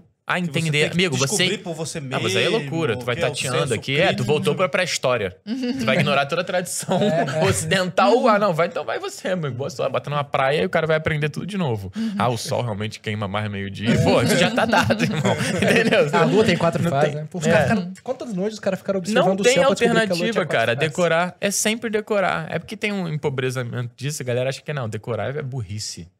Não, você- até pra você entender, pra você raciocinar, pra ter um pensamento crítico, você tem que decorar. Um professor outro dia veio pra mim, direito penal, foi fazer prova de moni- monitoria. Pegou monitor, faculdade estadual. Quais são os requisitos da prisão preventiva? Isso está no artigo 312 do, do Código de Processo Penal. Tem requisitos. Pena mínima, taranã. requisito objetivo. Não, porque a prisão é um absurdo desde o tempo medieval. Não, amigo, Tá, qual o requisito? Não, porque de acordo com Cesare Beccari, amigo, qual o requisito? É esse que a gente tem hoje em dia, um monte de crítico histérico que não É. sabe feijão com arroz. Isso aí. É por quê? Porque decorar dá trabalho, amigo. Feijão com arroz dá trabalho. As críticas a gente vai. Aí aqui pega. É aquilo que a Lara fala no, no aulão dela de comunicação magnética, né, ô, Lara? Exatamente isso. A pessoa pega um termo que não tem significado nenhum esvazia. e esvazia completamente e a gente tá vivendo assim, né? A gente É não que- consegue conversar mais com ninguém. Se tu fizer uma escolha vocabular menos acertada, pronto, tá resolvendo o problema. Exato. Maniqueísmo Às vezes as puro. pessoas perguntam É. assim, ó. Como estudar análise sintática? Primeira coisa, saiba as definições. É óbvio. Saiba as definições. O que, que é um complemento nominal? Eu tenho um ódio quando a pessoa faz isso aqui, ó. O que, que é um complemento nominal? É, tipo assim. Isso, aí pega o exemplo, É, pega decorou. o exemplo. Exatamente. Aí pega um exemplo. Não, mas o exemplo não é a definição. Exato, o exemplo. Até porque se eu trocar o exemplo, se eu não souber a definição, É, você não vai saber É aplicar. engraçado. Se saiu, caiu outro exemplo, eu já não sei. Eu já não sei, eu só sei aquele exemplo. Se você souber, porque é- isso pra mim, fundamentalmente é a pre... para mim não, isso é de fato, né, como o Zé bem colocou, a premissa da inteligência.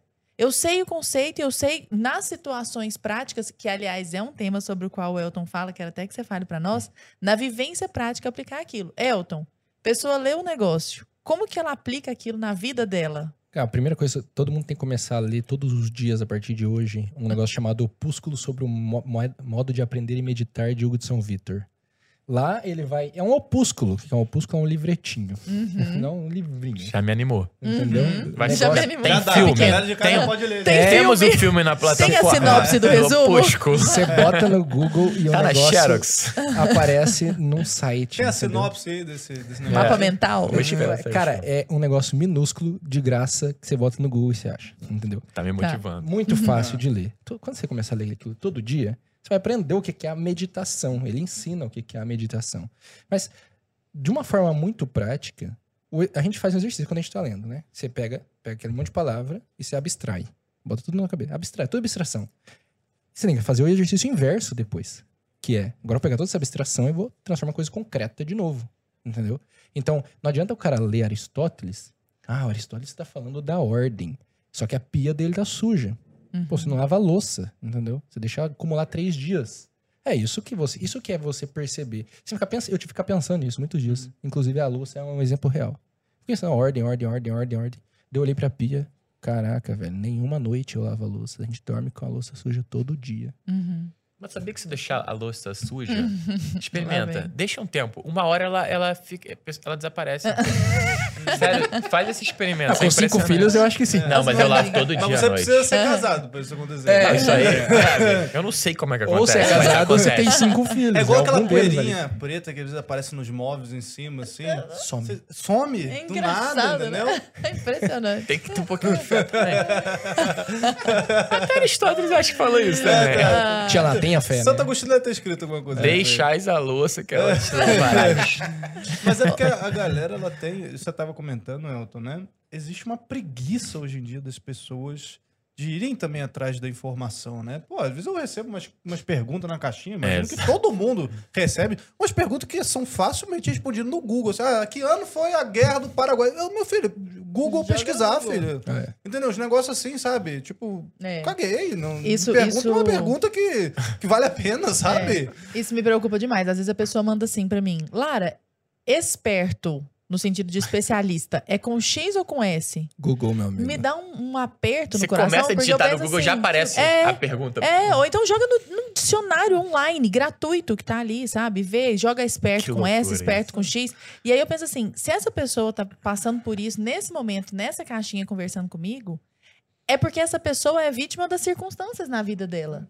Ela é vítima das circunstâncias. Ela, ela é um, um- um Ela balãozão, assim. Ela se deixa É igual, levar. por exemplo, tem o, o Luan, né, nosso diretor de marketing, assim, ele fala uma frase que eu acho muito acertada, porque a gente tá com, pô, sei lá, mais de 100 vagas abertas, tem sempre vaga aberta, sempre tem gente entrando nova aqui na Brasil Paralelo, inclusive, ó, você de casa, se você quiser se inscrever... Tem até um você- Instagram, né? Vaga Tem, tem Brasil do Paralelo, carreiras e tal, né? Você Carreiras, pode escrever né? pelo site também. E, cara, às vezes as pessoas perguntam, né? Ah, mas como é que eu faço pra... Entrar na me- Brasil pra- Paralelo. Pra, é, é, pra me inscrever no negócio. Cara, se você já tá perguntando, você já tá. Você já tá fora, entendeu? Como assim, cara? Como é que Você você tá. perdeu. Você nem pesquisou o negócio, entendeu? Entra no site, vai ver lá, trabalhe conosco. É, meu sonho é trabalhar na Brasil Paralelo. Então, o que, por que eu faço pra atrás trabalhar aí? Ele tá lidando Que assim com sonho? o sonho, amigo. Esse vai chegar lá. Esse daí. Sonhar grande é sonhar pequeno, dá o mesmo. Dá o mesmo-. É, mas a depressão do, do sonho grande e do pequeno é diferente. Ah, é. Mas é, o- cara, a primeira coisa, tem que parar. Quando você tem uma pergunta, tenta fazer sozinho, entendeu? O que que eu falo? O cara tem, por exemplo, tá lendo um livro lá dele, tem dúvida de uma palavra. Aí o que eu faço? Pesquisa no dicionário. O cara tenta descobrir sozinho primeiro. Sei lá, só tenta, tenta, fica ali cinco minutos lendo Vê no aquela frase contexto, descobrir. o que que- Fica tentando. Você aprender a fazer isso com essas, com cada coisa. Esse Faz com a palavra, daí faz com outra coisa. Mas pra colocar em prática, começa por aí. Você tem que parar e fazer a meditação, que é transformar o abstrato em concreto. né? Tem três perguntas simples, é tão idiota, é tão simples, que parece meio bobo de fazer. Que é assim, ó, o que é, por que que é assim? O que é isso? Como eu vou fazer isso? Né? Por que que isso aqui? O que que essa frase está dizendo? Por que que ela diz isso? E como que eu faço isso? Pronto. Aí você vai ficar pensando, ficar pensando, E ficar pensando, ficar pensando. E aquele lance de você ensinar também, né? De você reter aquela informação e passar aquele conteúdo. Isso ajuda muito? Muita gente fala disso Muito. também, né? Ajuda Quando muito. você ensina, você tá aprendendo mais. aqui. Sim, mas sabe o que eu acho? Não acho que é a, a mágica. Comecei a falar, agora meu cérebro entendeu que é pra decorar. Não, é porque pra você ensinar, você tem que primeiro organizar, fazer ter um mapinha Uhum. mental, reter a informação, Você meditar nela. aquilo. É. Ensinar é só a consequência. As pessoas, a gente É pode fazer você isso com ensina, você qualquer tema. percebe que não sabe. Isso, Essa é é que coisa. me deu um branco na prova. Não, não deu na prova, irmão. Na prova tu descobriu que tava em branco. É. Na hora que você precisou da, da informação. Nunca. Ah, na prova. Eu estudo muito em casa, mas chega na prova e dá um branco. É, amigo, eu também. Não me dá branco desde a última prova. 2015. Desde então, é, não é que eu não te lembre tudo. Simplesmente ninguém me perguntou, pô. É, então, no fundo, ensinar é uma consequência, né? Porque você se, for- se força a preparar uma aulinha, organizar, reter pra poder expor. Expor é o brinde. É o bônus. O problema é, É. antes. Organizar e reter. É, o, o expor serve pra isso. Você começa a expor, aí você vê que você não sabe. Aí você para, Isso. volta e estuda de novo. Uhum. Aí tenta de novo. Você não consegue. Aí você vai de novo, vai de novo, vai de novo. Ah, uma hora você sabe. Agora eu consigo explicar. Pronto, agora Exato. aprendeu. Estudar é, reestudar, sempre, né? Estudar é reestudar. Adorei isso. Tipo, primeiro é o material, você está estudando o material, vou usar isso pra vida e não vou dar os créditos. Hum, Perfeito, obrigado lá. Eu tenho Brincadeira, eu vou te dar você. os créditos. É, O que, que vocês acham de. Vocês so- sofreram já, ou, ou sofrem, né, de transtorno de déficit de atenção, alguma coisa assim, nesse sentido? O que, que vocês diriam para essas pessoas também? E eu queria que vocês falassem a respeito também daqueles usos de remédio, que hoje em dia virou uma febre também, né? é, tudo é remédio. De tipo, ah, tem que tomar Venvance, Ritalina, Ritalina. Venvance, não sei o quê. pro- A, a droga do cômico. estudo. É A cômico, é cômico. A pessoa completamente dispersa, hiperestimulada, fica o dia inteiro no Instagram, vai estudar, acha que precisa de remédio. TDAH todo mundo tem. Impressionante, todo mundo tá diagnosticado. Mas esse- e aí, amigo? Aí você vai precisar um pouquinho mais aumentar a tua concentração e, de novo, estudar. Tem que fazer um detox, cara. Vou ficar sem ouvir música um ano, vou ficar sem ver filme um ano, vou ficar sem fazer nada. Acalma teu corpo. Quando tu estiver acostumado com o tédio da vida normal, aí beleza, você consegue ler. É isso aí. Cara, eu vi uma pesquisa que eu não sei se é verdadeira, eu espero que sim. É, eu não sei a Eu fonte. vi uma pesquisa que a cada fonte de 10 nada, americanos, 5 são a metade, Elton. Nossa senhora. Caraca, Zé não vale nada. Dizem especialistas, pesquisas são diz- dizem segundo especialistas. especialistas. O que, que é pesquisa eu vi uma pesquisa que o cara falava assim: é, 5% das pessoas têm TDAH. Só que quando você vê que todo mundo acha que tem. Que Só 5% tem ou todo mundo tem? Exato. Então, tem 95% das pessoas estão erradas. Elas não têm TDAH, elas só Sim. estão dispersas o tempo todo. É. Então você tem que treinar. Eu falo, cara, é, é assim, ó. Você não é disperso pra ler, é igual aquilo que você falou. Você é disperso o tempo todo. Você se deixa, se deixa interromper o tempo todo. No trabalho as pessoas te interrompem o tempo todo. Você toda hora. Você começa a ler, você mexe no celular. Isso. Você tá um Jantar, você não consegue jantar sem o celular. Teu jantar durou uma hora e meia, porque você viu todos os podcasts. tá, o cara tá Uhum. comendo e tá ali É. e tal. É, não tem como. É um saco, tipo, você é Fica comida. frio a comida. É. E E você tem que sabe- fazer um certo back to basic. Tu vai a jantar, é pra Janta. comer, amigo. Jantar é comer. É que fica meio. bo- Mas é aquele, sabe aquele negócio que o cara fala? "Hum, Preste atenção na comida. Pô, isso Não, ajuda. já, é, meio- assim é já ajuda viagem. muito. É, exato, você é viagem. Ah, a comida, galera nem mastiga hoje É. em dia, mas. É. Entendeu? Só que. eu não presto atenção na comida, mas, pô, é. Isso. Então, assim, cara, você tem que começar a limpar um- pedaços da tua vida. Uma hora você vai conseguir estudar, não tem jeito. Pois é. Zé, você falou que nunca imaginou que iria estudar, que seria estudioso, nem nada. É um, um dos maiores problemas hoje, eu tenho certeza, se a gente pegar o concurseiro, ou quem tá querendo uma vida de estudos, ou quem tá querendo começar a ler alguma coisa, é a tal da procrastinação. Uhum. E eu, como eu tava falando, eu sei, imagino que todos nós, em algum nível, na prática. Por exemplo, eu falo assim: eu vou ver se o meu marido me mandou mensagem. Eu pego o meu WhatsApp, acontece uma Tudo, macumba muito exceto louca ali. Uma hora Exato. depois. Você Aí vê eu a mensagem. do Olha o direct, vejo as coisas, respondo todo mundo do WhatsApp. Não vejo a mensagem do meu marido e já se Perfeito. passaram 40 minutos. Como que a pessoa pode parar de procrastinar? Porque isso é procrastinator total. Tem gente que sente uma adrenalina também com isso, né? Do tipo, ah, eu tenho Na que terminar hora. o negócio. Ah, mas é só semana que vem. Aí o cara vai fazer na véspera, aí no, naquele tesão ali, Isso, daquela isso. adrenalina, dá um pico assim, aí o cara ah, resolve. É, cara é a vive síndrome da em seleção de função 2006. desses picos de adrenalina. Maior seleção da história, vamos ganhar. Na, na hora lá a gente ganha, ninguém treinava, criança no negócio, família, tá, Ronaldo, Adriano, quadrado mágico. Aí deu a hora, meu amigo, veio o gol do, do, do Henri e acabou, não teve gol. Na hora a gente resolve, vivendo improviso. Vivendo improviso nunca levou ninguém a lugar nenhum, meu. Cristiano Ronaldo não vive no improviso. Aham. O cara treina, brother.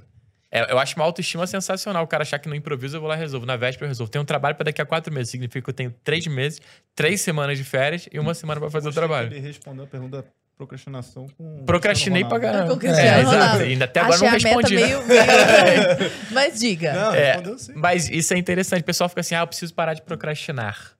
Tem umas palavras que começam a me irritar também.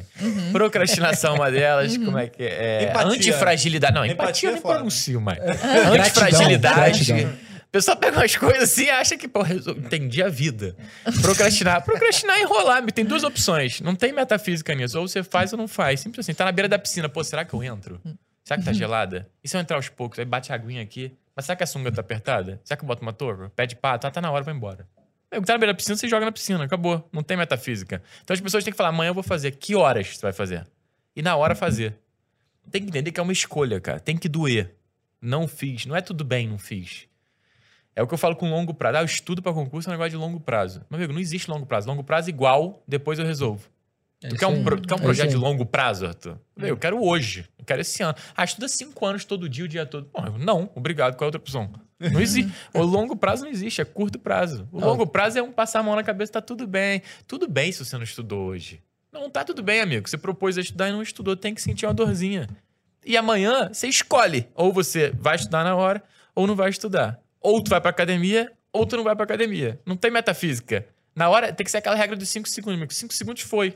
Essa- Não pensa, faz. Essa é a forma de parar de procrastinar. Não, cara, é muito real. Uma coisa que ajuda muito é você ter uma pequena rotina no teu dia. Hum, legal, Por isso rotina. Por isso que a parada da rotina matinal ficou meio idiota. Bom também. dia pro Acordar sol. às 5 horas, gratidão, vou pensar em Gratiluz. Pelo amor de Deus. Não, é. Cara, por que, que ajuda a ter uma pequena rotina no começo do dia? Porque você começa a ter uma coisa a qual você é obrigado a fazer no mesmo horário todo dia. Então, cara, todo dia eu faço a exata mesma coisa nas primeiras duas horas do dia. Só que eu comecei fazendo a exata mesma coisa nos primeiros 10 minutos do dia. Não comecei com duas horas. Uhum. Comecei arrumando 10 minutos. Ó, vou levantar, eu vou escovar o dente, eu vou tomar um banho e vestir minha roupa.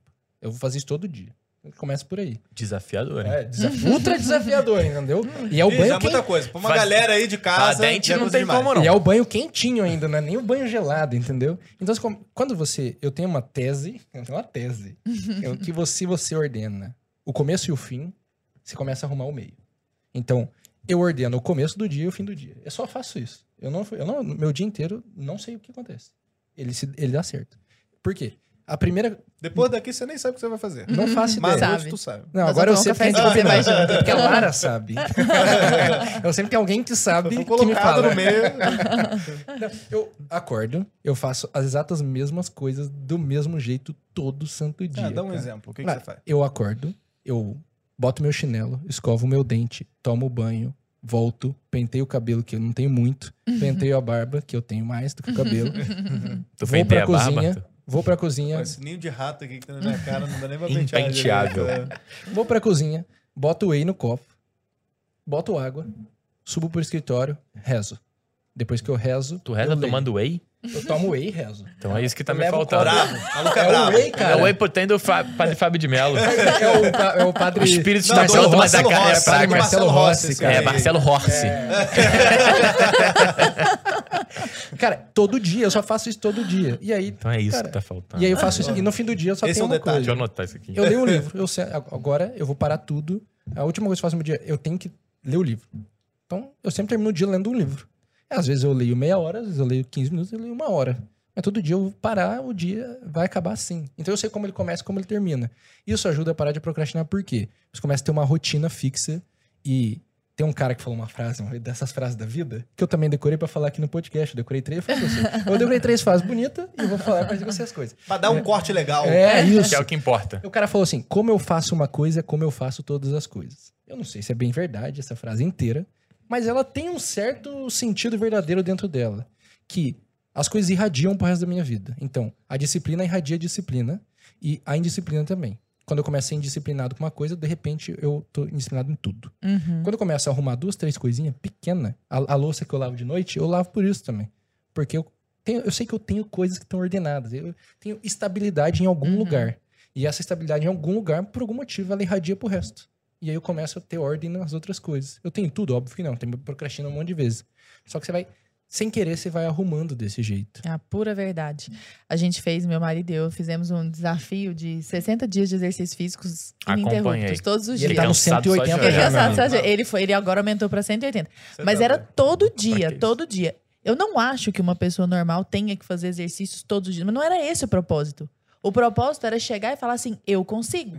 Isso aí. Isso Exato. significa que se eu não for, ou se eu não fizer alguma coisa, é porque eu não quis. Ou Isso. eu não, não priorizei aquilo. Porque na hora que eu decidi priorizar, saiu.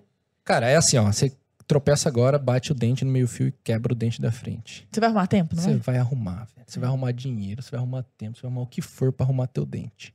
Entendeu? Exato. Então é Tem tá urgência. também. Tem urgência. Por que o cara não cumpre a promessa, a promessa que ele faz no ano novo, né?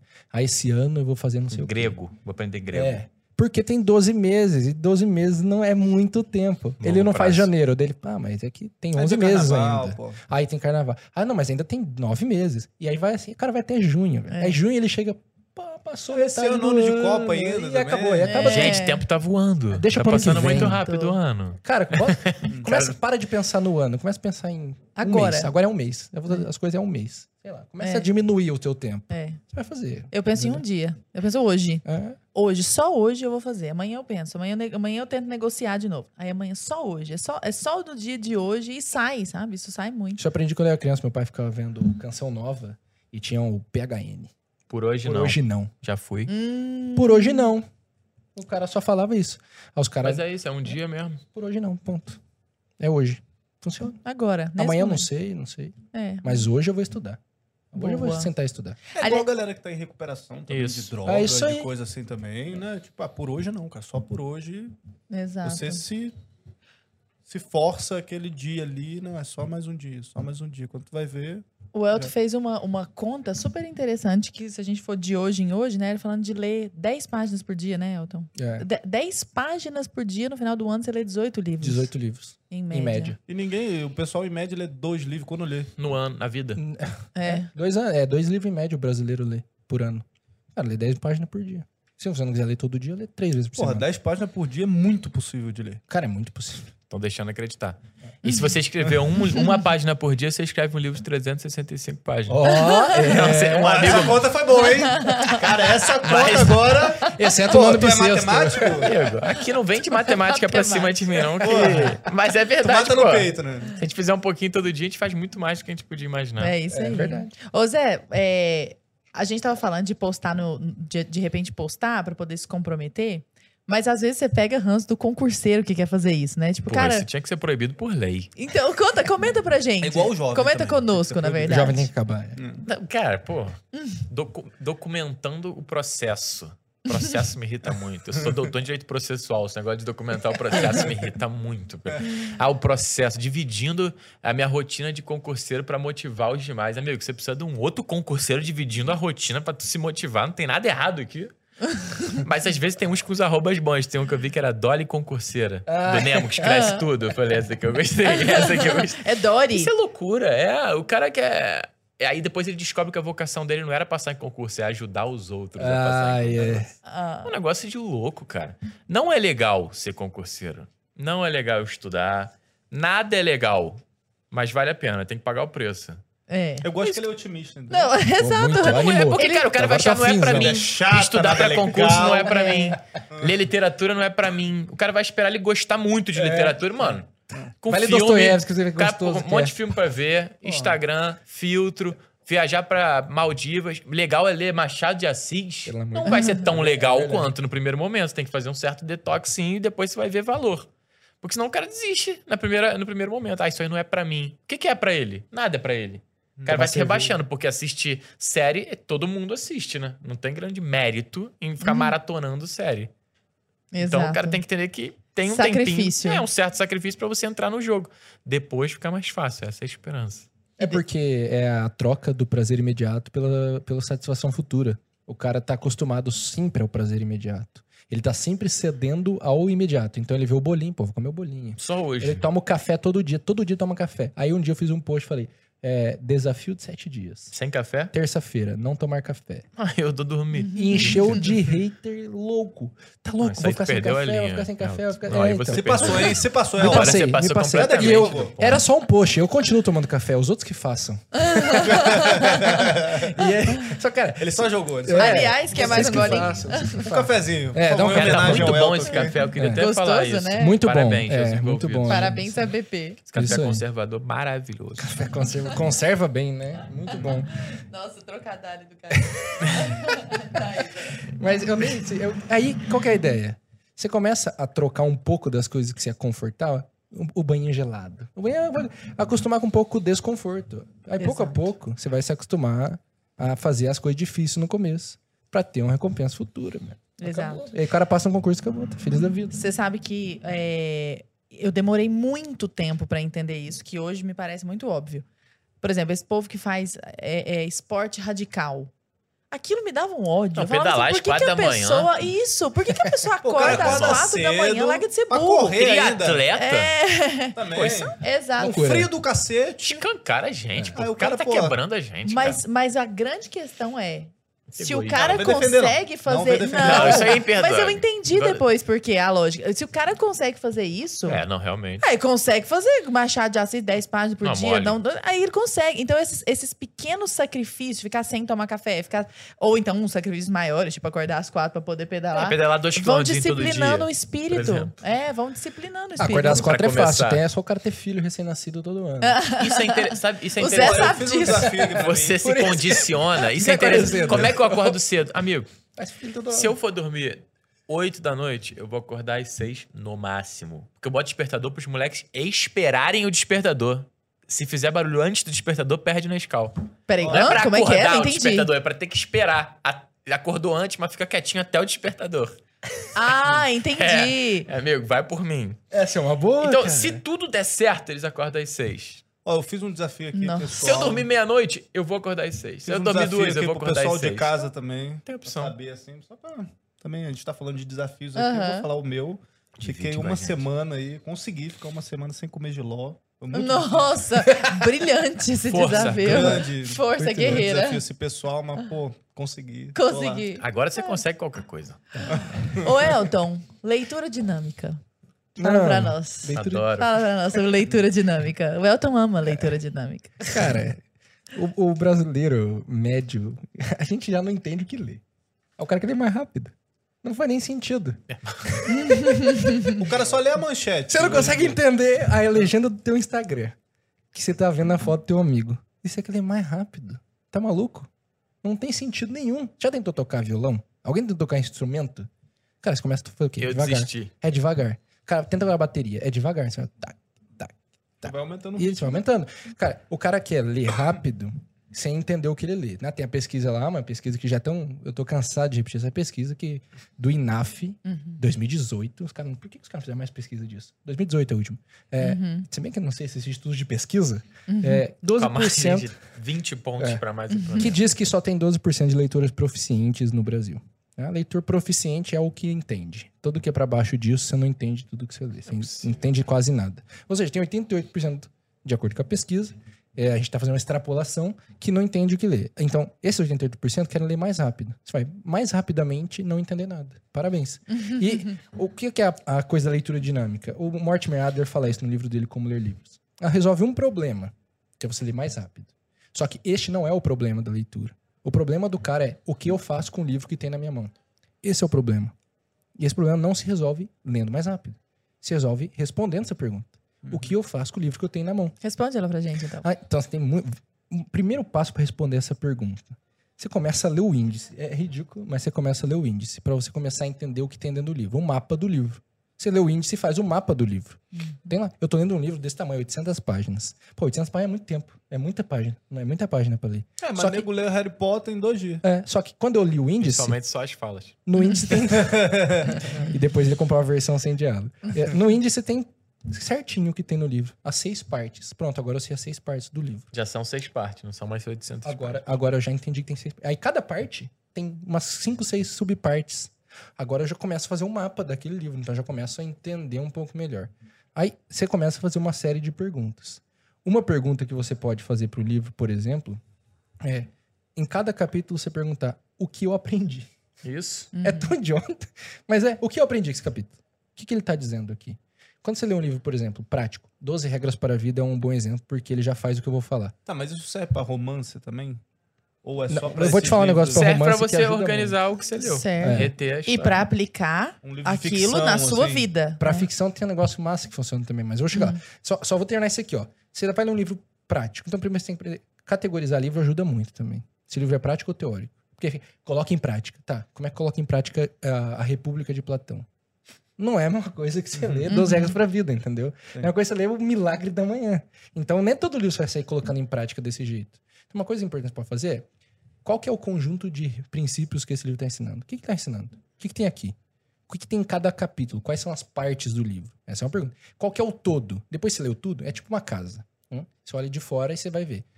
Como é que é essa casa? Ela é rosa, ela tem dois andares, ela é azul, ela é branca. Esse é o todo. Você vai entender o que é o todo do livro. A segunda coisa é, o que, que tem dentro da casa? Tem um banheiro? Dois? Como é que é cada banheiro? Como é que é o quarto? Tem quantos quartos? Onde é a sala? Onde é o corredor? Isso é entender cada parte do livro. Você faz isso em cada capítulo. Cada capítulo vai parar. Por isso que tem que parar, por isso que demora. Ler demora. É para demorar. Sim. Entendeu? Você tem que anotar, porque você tem que demorar. Se sair lendo rápido, você não vai entender nada. Então, você começa a perguntar qual é o conjunto de regras que ele está ensinando. No 12 regras é fácil, porque está no índice. Uhum. Mas tem um monte de livro que não é fácil assim. Aí você vai ter que se perguntar: o que está ensinando aqui nesse livro? Você vai ler um livro de investimentos. Cara, o cara vai ensinar a investir. Então, pega um papel e fala: tá, quais são os passos para investir? Às vezes o cara não disse ali. Só você vai ter que tirar. Você começa a perguntar sobre o que tem no livro. E você pode fazer uma última pergunta, que essa é mais difícil de responder, que é: esse livro é verdade ou não? Essa é uma pergunta importante. É verdade ou não? O cara lê O Príncipe, Maquiavel, ele acha maravilhoso. É, mas você sabe se é verdade? Maquiavel só mente. Ele fala pra mentir. Então como é que eu sei que ele tá falando a verdade? E isso é uma coisa. Agora que você vai ler um romance. Cara, uma coisa que ajuda? É você perguntar o tempo todo sobre as coisas da história. Que personagens estão aqui? Onde isso tá Qual o acontecendo? interesse daquele Em que cara? tempo que isso aconteceu? porque- E começar a entender algumas coisas. Primeiro, quem que tá narrando o livro? Porque quem narra não é quem escreve. Você lê Dom Casmurro, quem narra o livro não é Machado de Assis. Sim. Quem narra o livro é Bentinho, é o Dom Casmurro. Uhum. Então isso já te ajuda a entender o livro. Opa, se ele tá narrando, será que é verdade o que ele tá falando? Porque dá pra ver que ele é um um cara meio dele ali. mentiroso ali. Ah, É, então, Desconfia do você narrador começa a desconfiar do pessoa. narrador. Então quem que é o narrador? Qual que é a história que ele tá contando? Segundo, é, próximo, qual que é o conflito desse personagem? Todo personagem tem conflitos. Então você vai ler, sei lá, é, Crime e Castigo. Raskolnikov, ele tem conflito. Ele tem um conflito externo, ele foi lá e matou a véia. E ele tem um conflito interno. Quais são os conflitos internos dele? Que ele começa a ter uma paranoia na cabeça dele depois que ele faz isso. O Dom Casmurro, qual que é o conflito interno do Bentinho?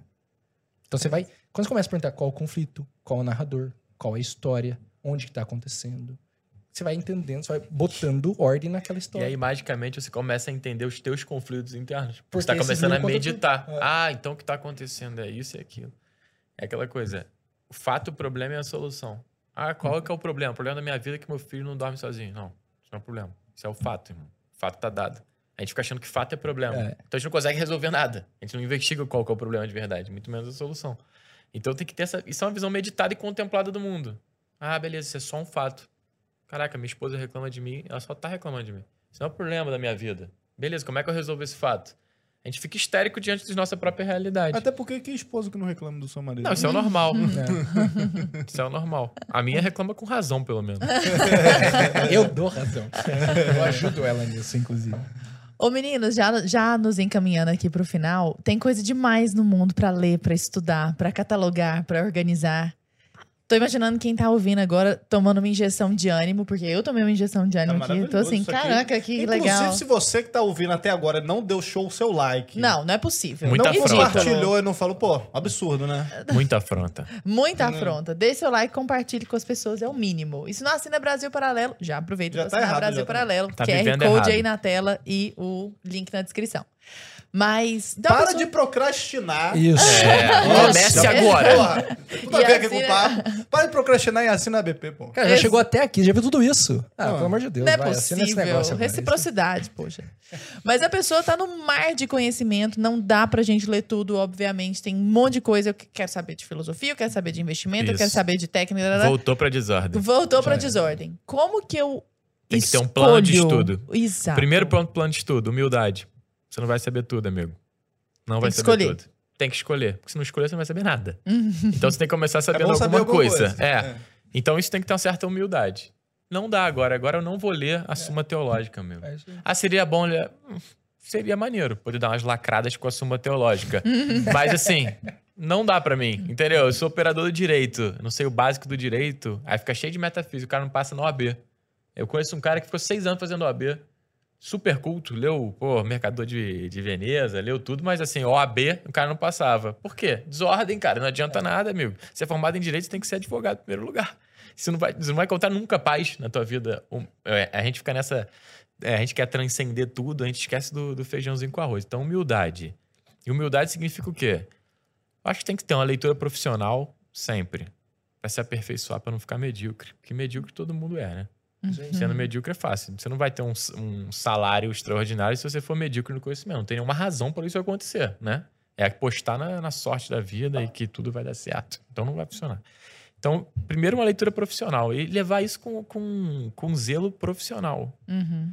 Tirar isso do campo do, do transacionável. Entendeu? É duas horas todo dia de manhã. Ponto. Vou estudar.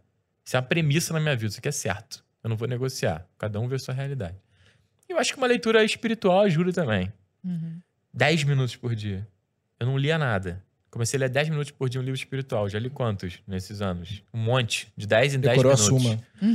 É, tô acabando. beleza. E aí, pô, beleza. Tem humanidades, é, é, tem um monte de coisa para você estudar do ponto de vista cultural, a própria literatura também. Você pode inserir isso, de repente, com uma pequena meta. O Schopenhauer tinha uma frasezinha que ele botava de epígrafe em vários livros, que era non multa sed multum. Tipo, não muitas coisas, mas com muita intensidade.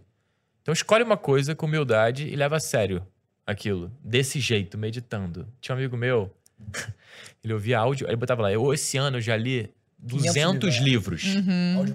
Como é? Audiobook, mas agora segura. Em 2x. 3x. eu baixei o aplicativo. Sem brincadeira, Elton. Não dava para entender nada. e o cara ficar falando que leu o livro. É. Porque hoje é isso, é o sonho da produtividade. Eu li 500 livros. O cara quer ler, ter lido 500 livros, ele não quer lembrar nada de nenhum Leu livro. 500 livros, tá? Um emprego de merda, odeia a casa dele, briga com a esposa todo E dia. ele não lembra nem o nome dos livros. É. Então é melhor ler um livro meditado, decorado pra qualquer fim. Até pro fim, pro fim de ter uma mega frase pra soltar. Se você tiver cinco frases pra soltar, Ganhou. você vai impressionar qualquer mesa. Agora, se você leu 500 audiobooks em 10x, você não vai lembrar nada. Tem até um aplicativo agora que é 12 minutos. Já viu isso? É, ele resume. É o livro em 12 minutos, resumido.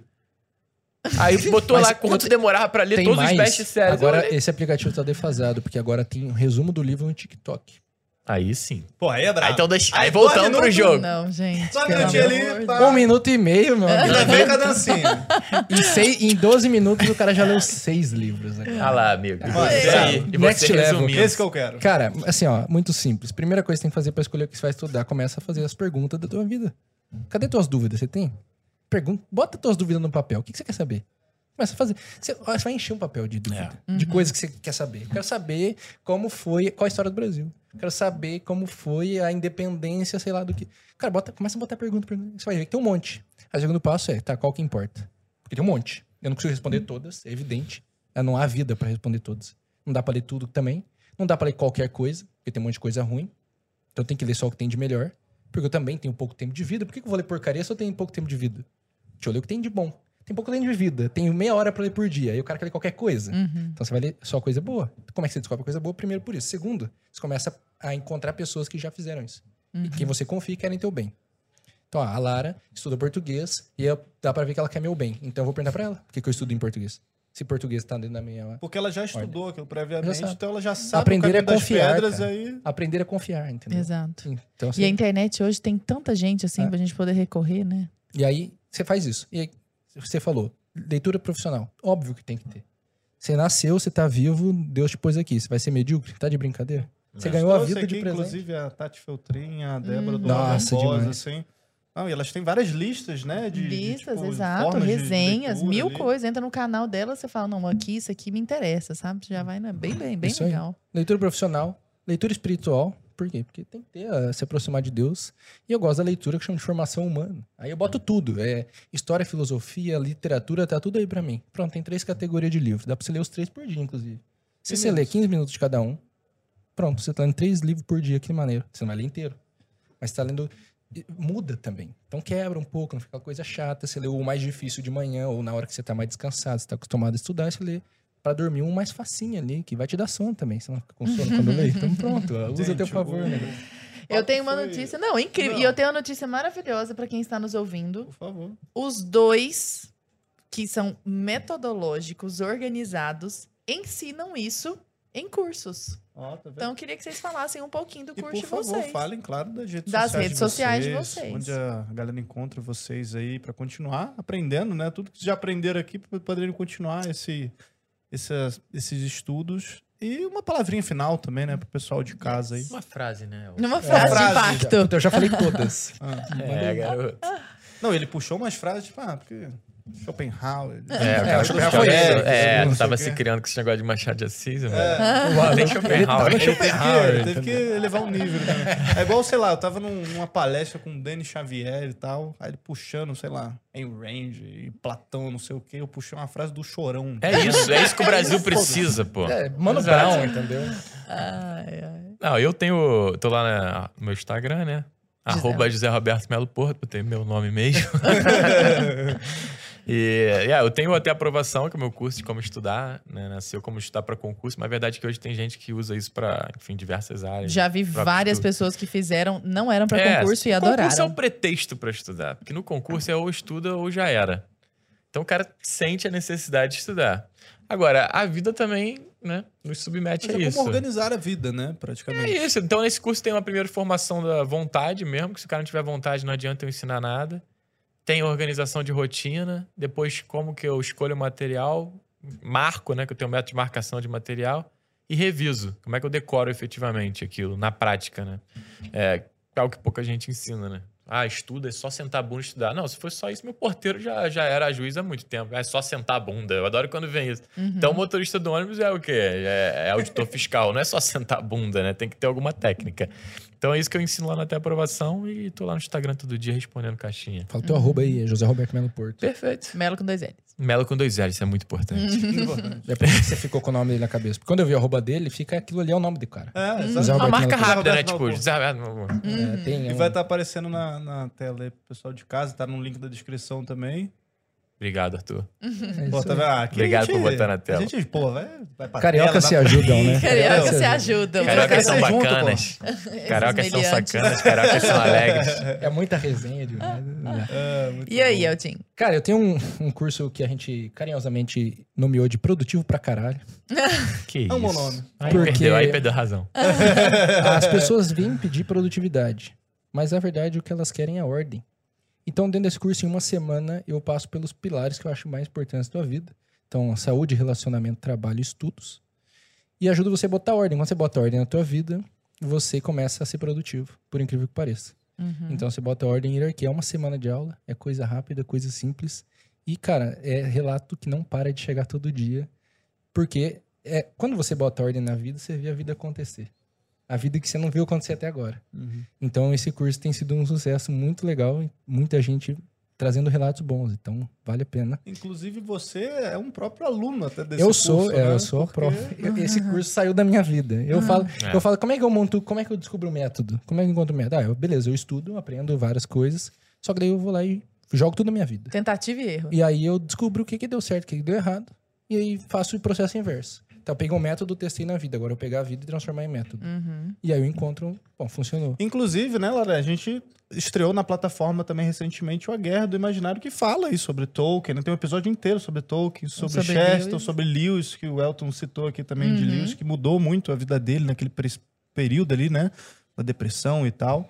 Né? Inclusive, você assistiu, Elton, o, seu- o Guerra do Imaginário? O que que você... Eu não assisti ainda. Ah, Que absurdo, Brasil! Fica lendo muito, não, tem tempo pra ver. Fica lendo muito. Então, pessoal, ó, não faça como Elton. entendeu? Pessoal de Mas eu, assino, mas eu tenho assinatura. Tá Ó, lá. Eu tenho perfeito. acesso a tudo lá, entendeu? Então. Então, é Qual é tipo, seu arroba, Elton? Arroba Elton Luiz com Z SF. O que, que é SF? Eu queria te É perguntar. é- eu fiz há muitos anos atrás. Meu nome é Elton Luiz da Silva Filho. Ah, Atira você o também é SF. Silva? É que não dá, já existe o arroba Elton Luiz. Eu vou tentar achar um outro. Aham. Eu ando pensando nisso. É porque José Roberto Melo Porto só tem um, pô. Até hoje. É Marco Agora dois tem um monte. Agora tem um monte. Tudo Tabajara. Elton Luiz SF, é isso aí. Muito bom, Larinha. Muito bom, Excelente muito bom. papo. Deu vontade de estudar. Muito legal. Não, gente. Não, vontade Passa já... rápido, Vontade. passa, já passou. Já. É, vai Passou, passar. passou. Se for aí, eu, aí eu vejo o podcast de novo pra É. dar um ânimo, né? Isso. Pessoal, se você gostou, deixe seu like, compartilhe, assine Brasil Paralelo, link na descrição, QR Code na tela e venha conosco. Gente, muito, muito obrigada. Muito Foi obrigado, foi um maravilhoso. Pessoal de casa, até o próximo Conversa Paralela. Um beijo. Até mais.